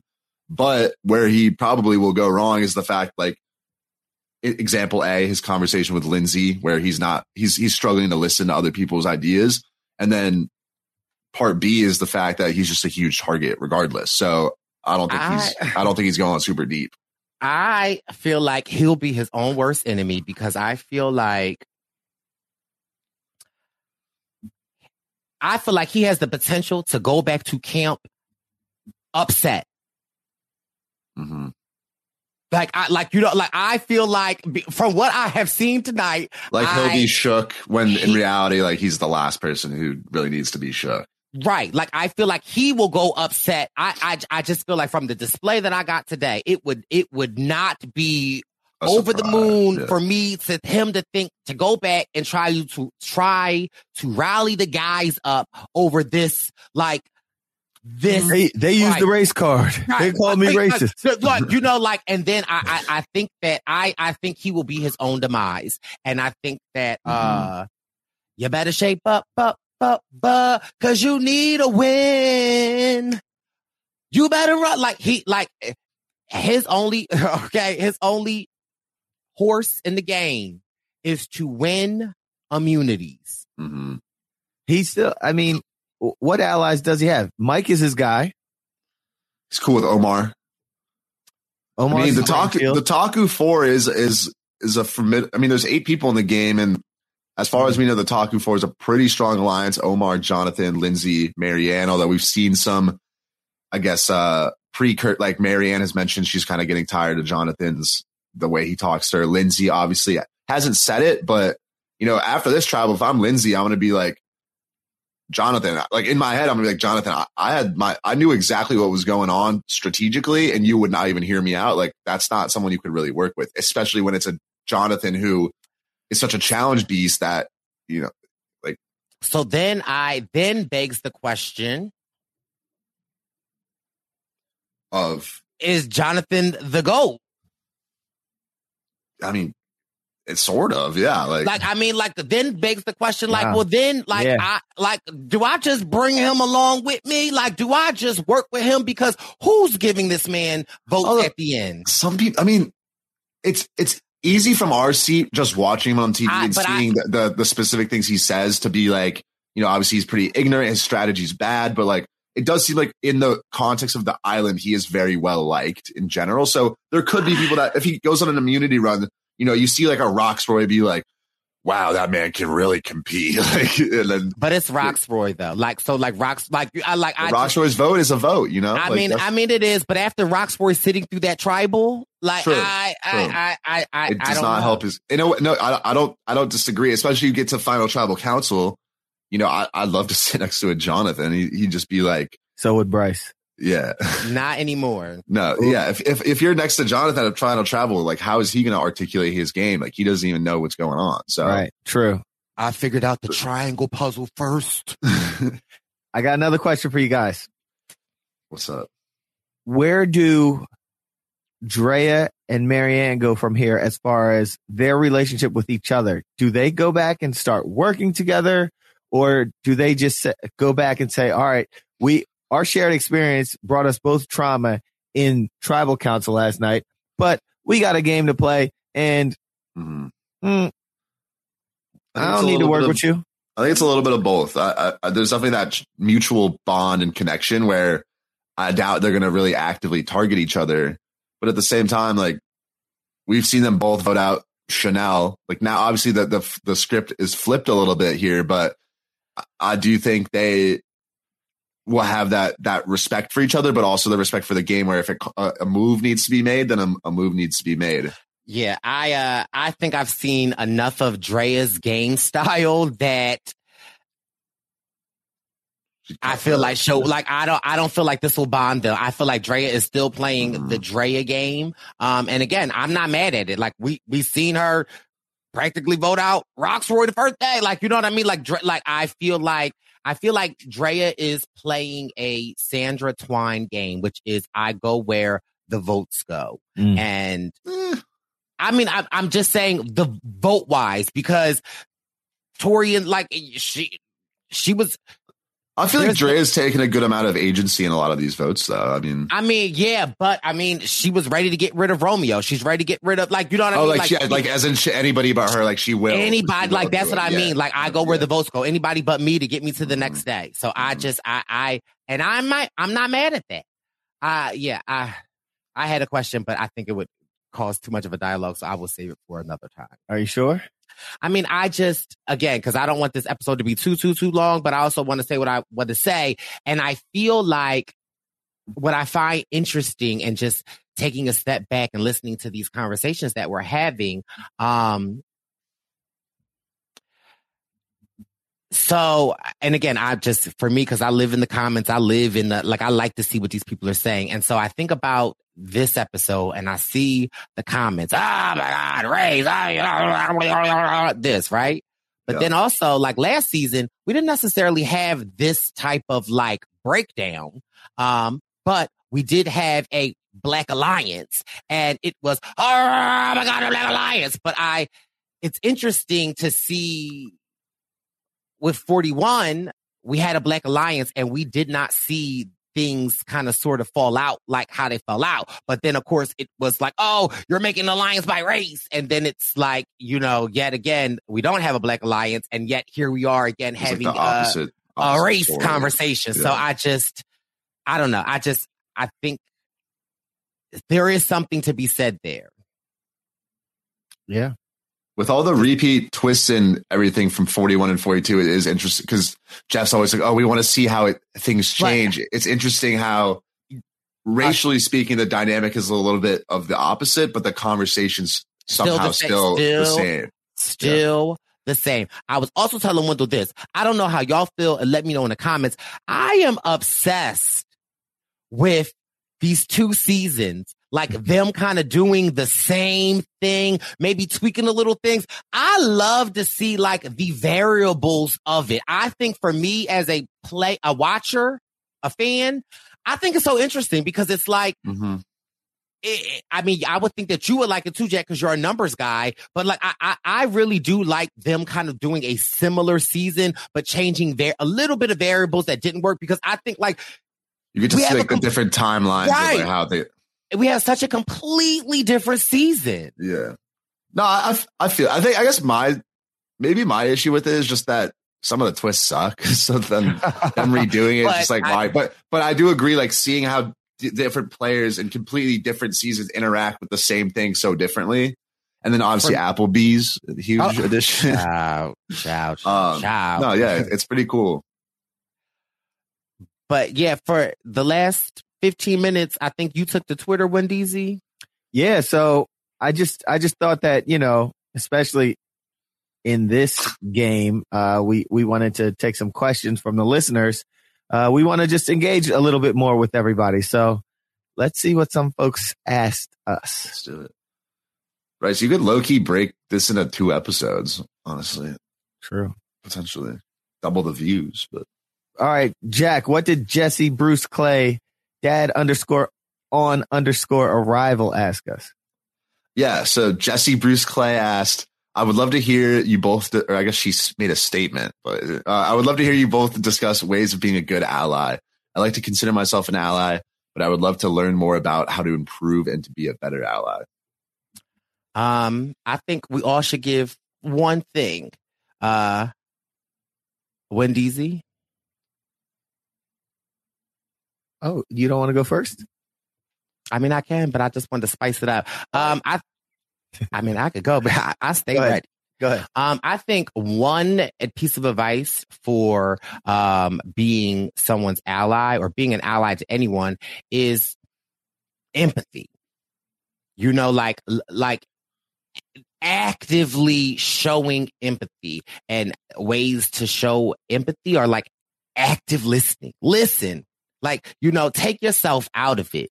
Whether you agree with it, whether you don't agree with it, whether you strongly disagree with it, like pretend as though pretend as though you do in that moment and think of the possible ways in which that that person could be dealing with things i think is one way for you to demonstrate how to be an ally That's a good one. I'm I'm with you on that, Brice.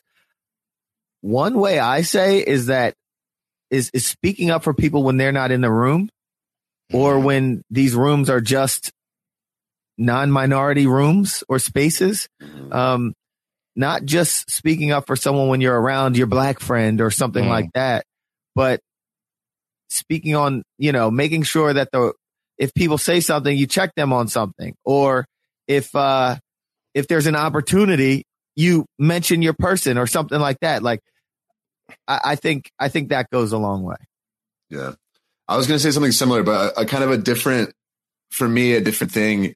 I'm going to get a little academic with it here, but I wrote a paper last quarter for my history class um, about sort of when is it okay to like disobey the government? And basically, it was these philosophers. Uh, one of the, I think it was like Thoreau, but it might not have been Thoreau. But anyways, uh, it was sort of like if you the major like the the government doesn't always work because the majority isn't always right. And so hmm. if you see the majority doing something that you personally don't agree with, it's it's not your responsibility necessarily to fix it, but it is your responsibility not to participate in it. And so hmm. I think it's very easy in a lot of different bubbles, I guess, where you're around things that you might not necessarily condone, but because that's the that's the group sort of attitude there, it's very easy to just go along with that.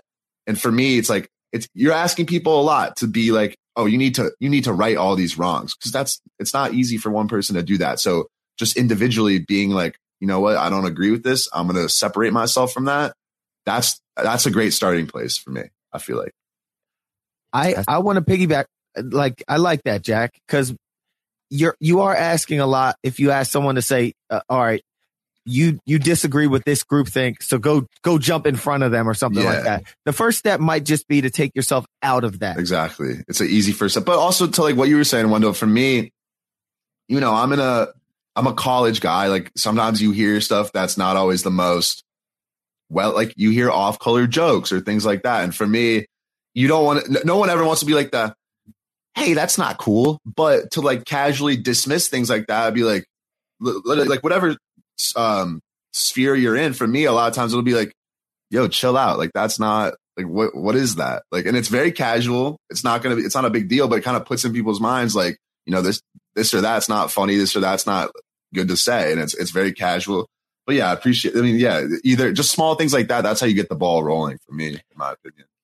And before we go to the next question, I think uh, another one that I think Wendell you demonstrated amazingly when we had Evie on was, you know, one create a safe space and like you know have that safe space and with your like the person that you are being an ally with. And it's okay to ask questions. Like you know create that safe space and ask those questions. You know get permission to ask but ask the questions that you don't know. And if you like there are plenty of times in Wendell and I's friendship where he asked me questions that like you know normally it would be uncomfortable i would feel some type of way but i i i understand where he's coming from and i i accept the role in that moment to educate him so i think that a part of being a good ally is asking questions and admitting when you don't know um, if, if it comes from a good place, like if it comes from a pure place where you are seeking to learn, yeah, I, I think I think that's a great. I think ask like, don't be afraid to ask questions. I remember during the the George, George Floyd Black Black Lives Matter movement,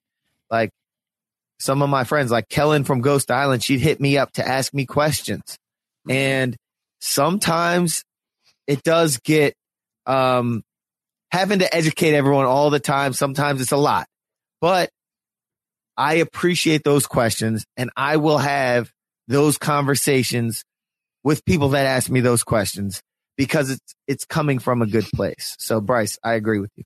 Right. Shall I read the next one? Yeah. C. All right. We got a question from Matthew Simmons at Maddie Samo. Uh, a lot of people still won't get the conversation we saw tonight people will be quick to ignore and discount what Drea and Maryanne said about this issue and dismiss it as the race card. So for this, for, for these people who don't get it, how can we help to bring them in? Well, one, I say direct them to this podcast and uh, hear us out. Uh, I, my take on this is a little jaded because at times I feel like you can lead a horse to water, but you can't make it drink. Mm-hmm. Um, and I feel like, again, for me, I feel like change doesn't happen overnight. And I feel like sometimes the most meaningful changes happen in those interpersonal connections, uh, that like with people that you know, it's the small changes, uh, that make the ripple effects. And so it's like, you know, you, again, for me, it's being my authentic self everywhere I go. Um, and you know, some people are, they don't take to me. Uh, and then over time, they like, oh, Brice, you a funny guy. Like, you know, and it's that, that it, it's me showing up as my authentic self. Um, and being true to who I am always is what I feel like, um, can help because it's, it's the interactions. And again, a, a lot of the times I feel like these, these, these Twitter fingers and these, all these things, it's like, but would you have that same energy if we were in a room having a conversation? You know what I mean? And again, that's for me, that's what I feel like uh, can help bring them to understand. Yeah. Um, for people dismissing this and saying, "Oh, you're using the race card," to me, they're they're telling you how they feel. Like they're they're they're not using, they're not bringing their race up to try to change their position in the, in the game. Mm-hmm. They're saying, "Wow, I see that and I'm going to do something to change it by using my idol or mm-hmm. I'm going to call it out because I see th- this is how that has affected me. And Maryanne even said like Chanelle and Rocks, like they could be there for whatever reasons. Not Chanelle wasn't a, race based thing or Rocks wasn't, and it could have been a subconscious bias. Yeah. But this in, in this skin of mine, this is how I'm reacting to that.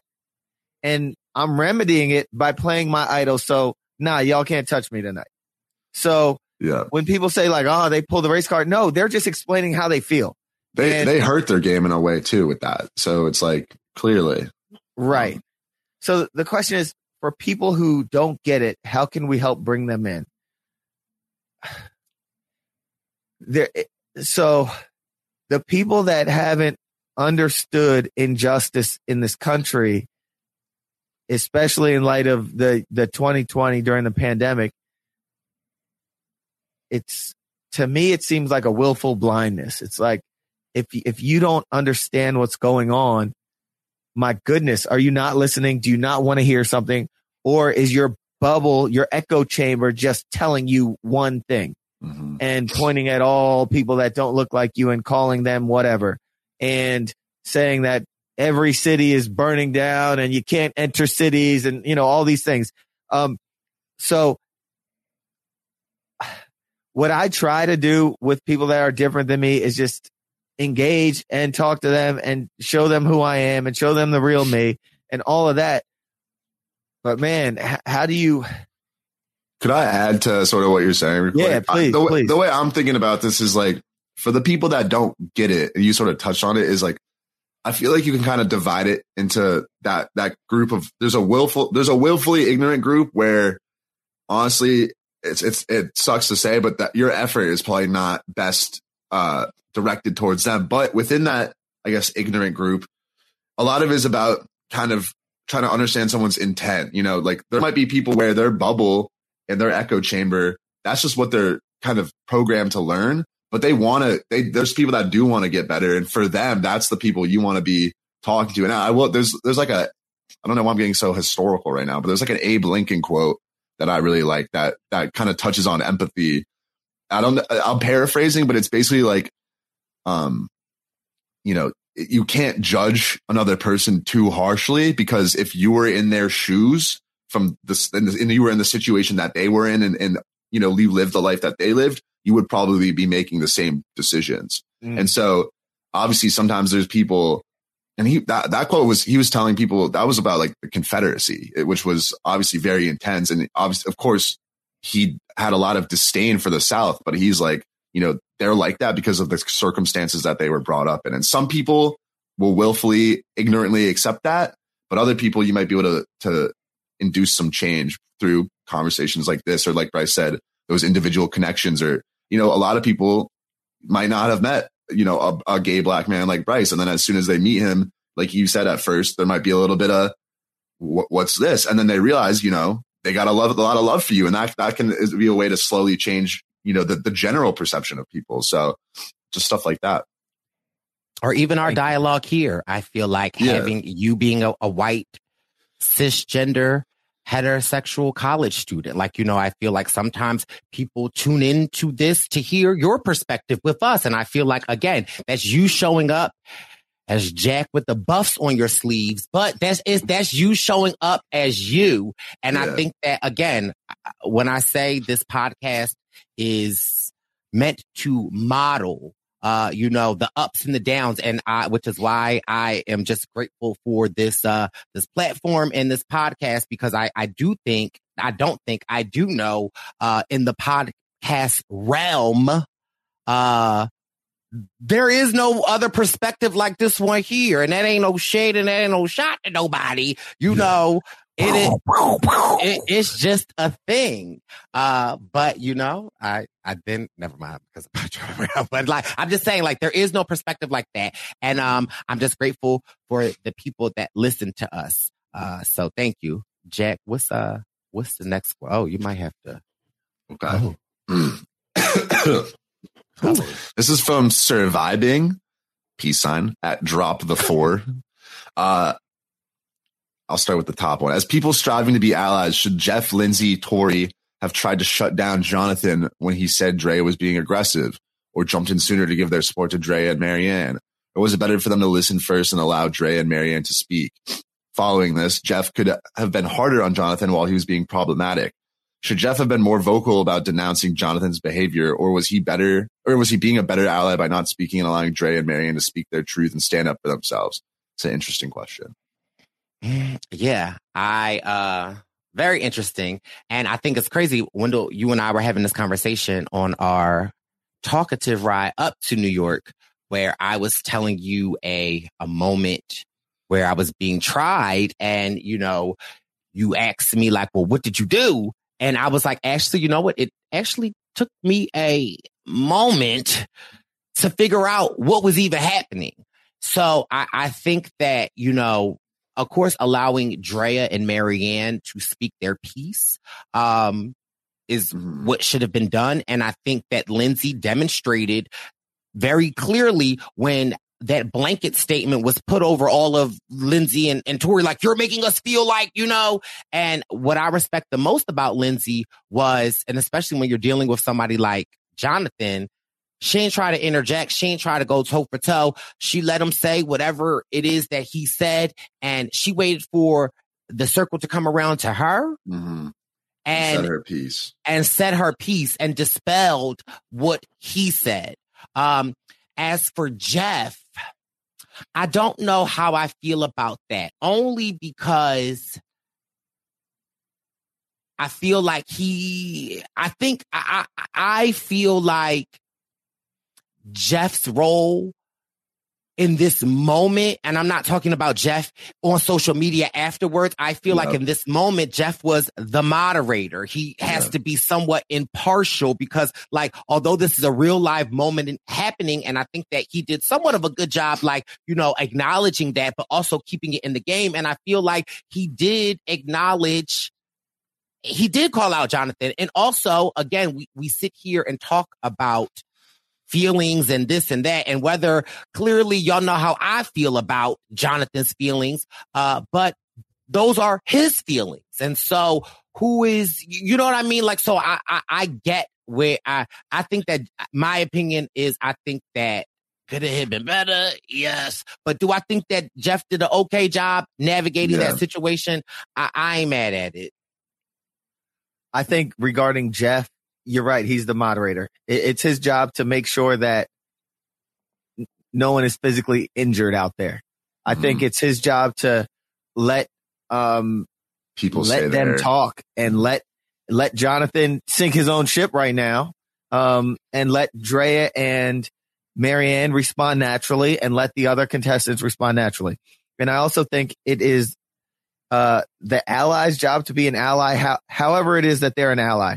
You have the people that are going to jump in front of the, the bus. You have the people that are going to be on the front lines. You have the people that are going to, you know, donate. You got the people that are going to make calls. You got the people in this case. Um, I think that both Lindsay and Tori were allies in their own way.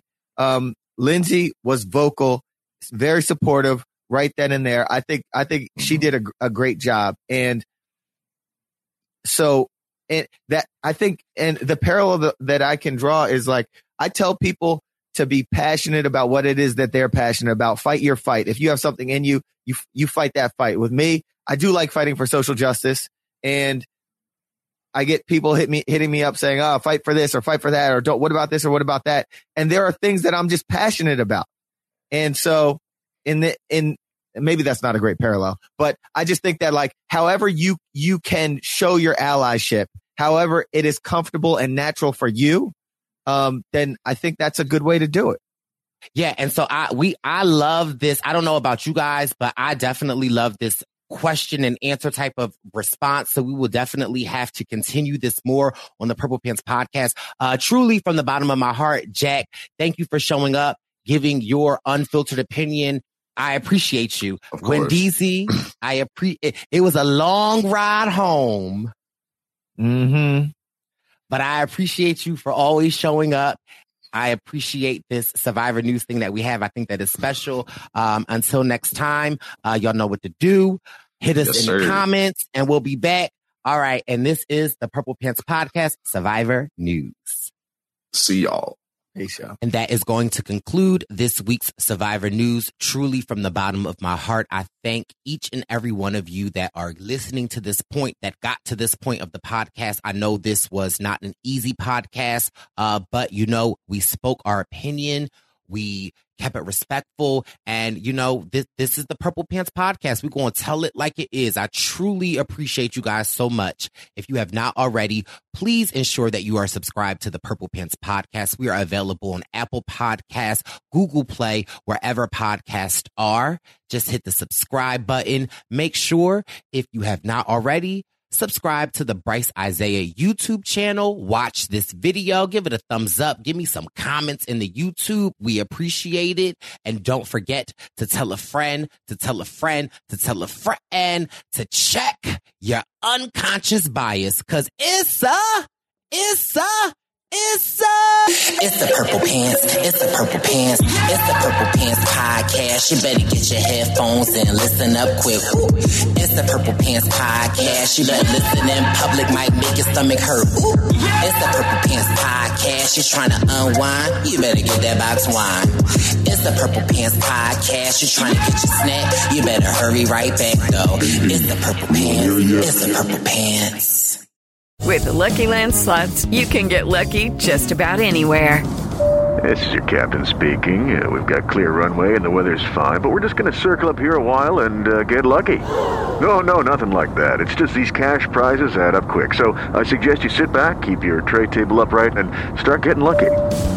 Play for free at LuckyLandSlots.com. Are you feeling lucky? No purchase necessary. Void where prohibited by law. 18 plus terms and conditions apply. See website for details.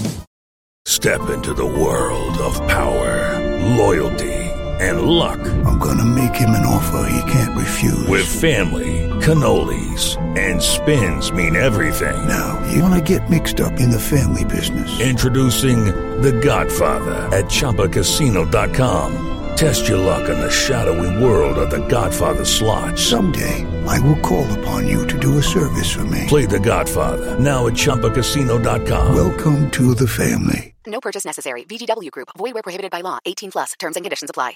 Hey guys, it is Ryan. I'm not sure if you know this about me, but I'm a bit of a fun fanatic when I can. I like to work, but I like fun too. It's a thing. And now the truth is out there. I can tell you about my favorite place to have fun. Chumba Casino. They have hundreds of social casino style games to choose from with new games released each week. You can play for free anytime, anywhere and each day brings a new chance to collect daily bonuses. So join me in the fun. Sign up now at ChumbaCasino.com. No purchase necessary. Group. Void prohibited by law. See terms and conditions. 18 plus.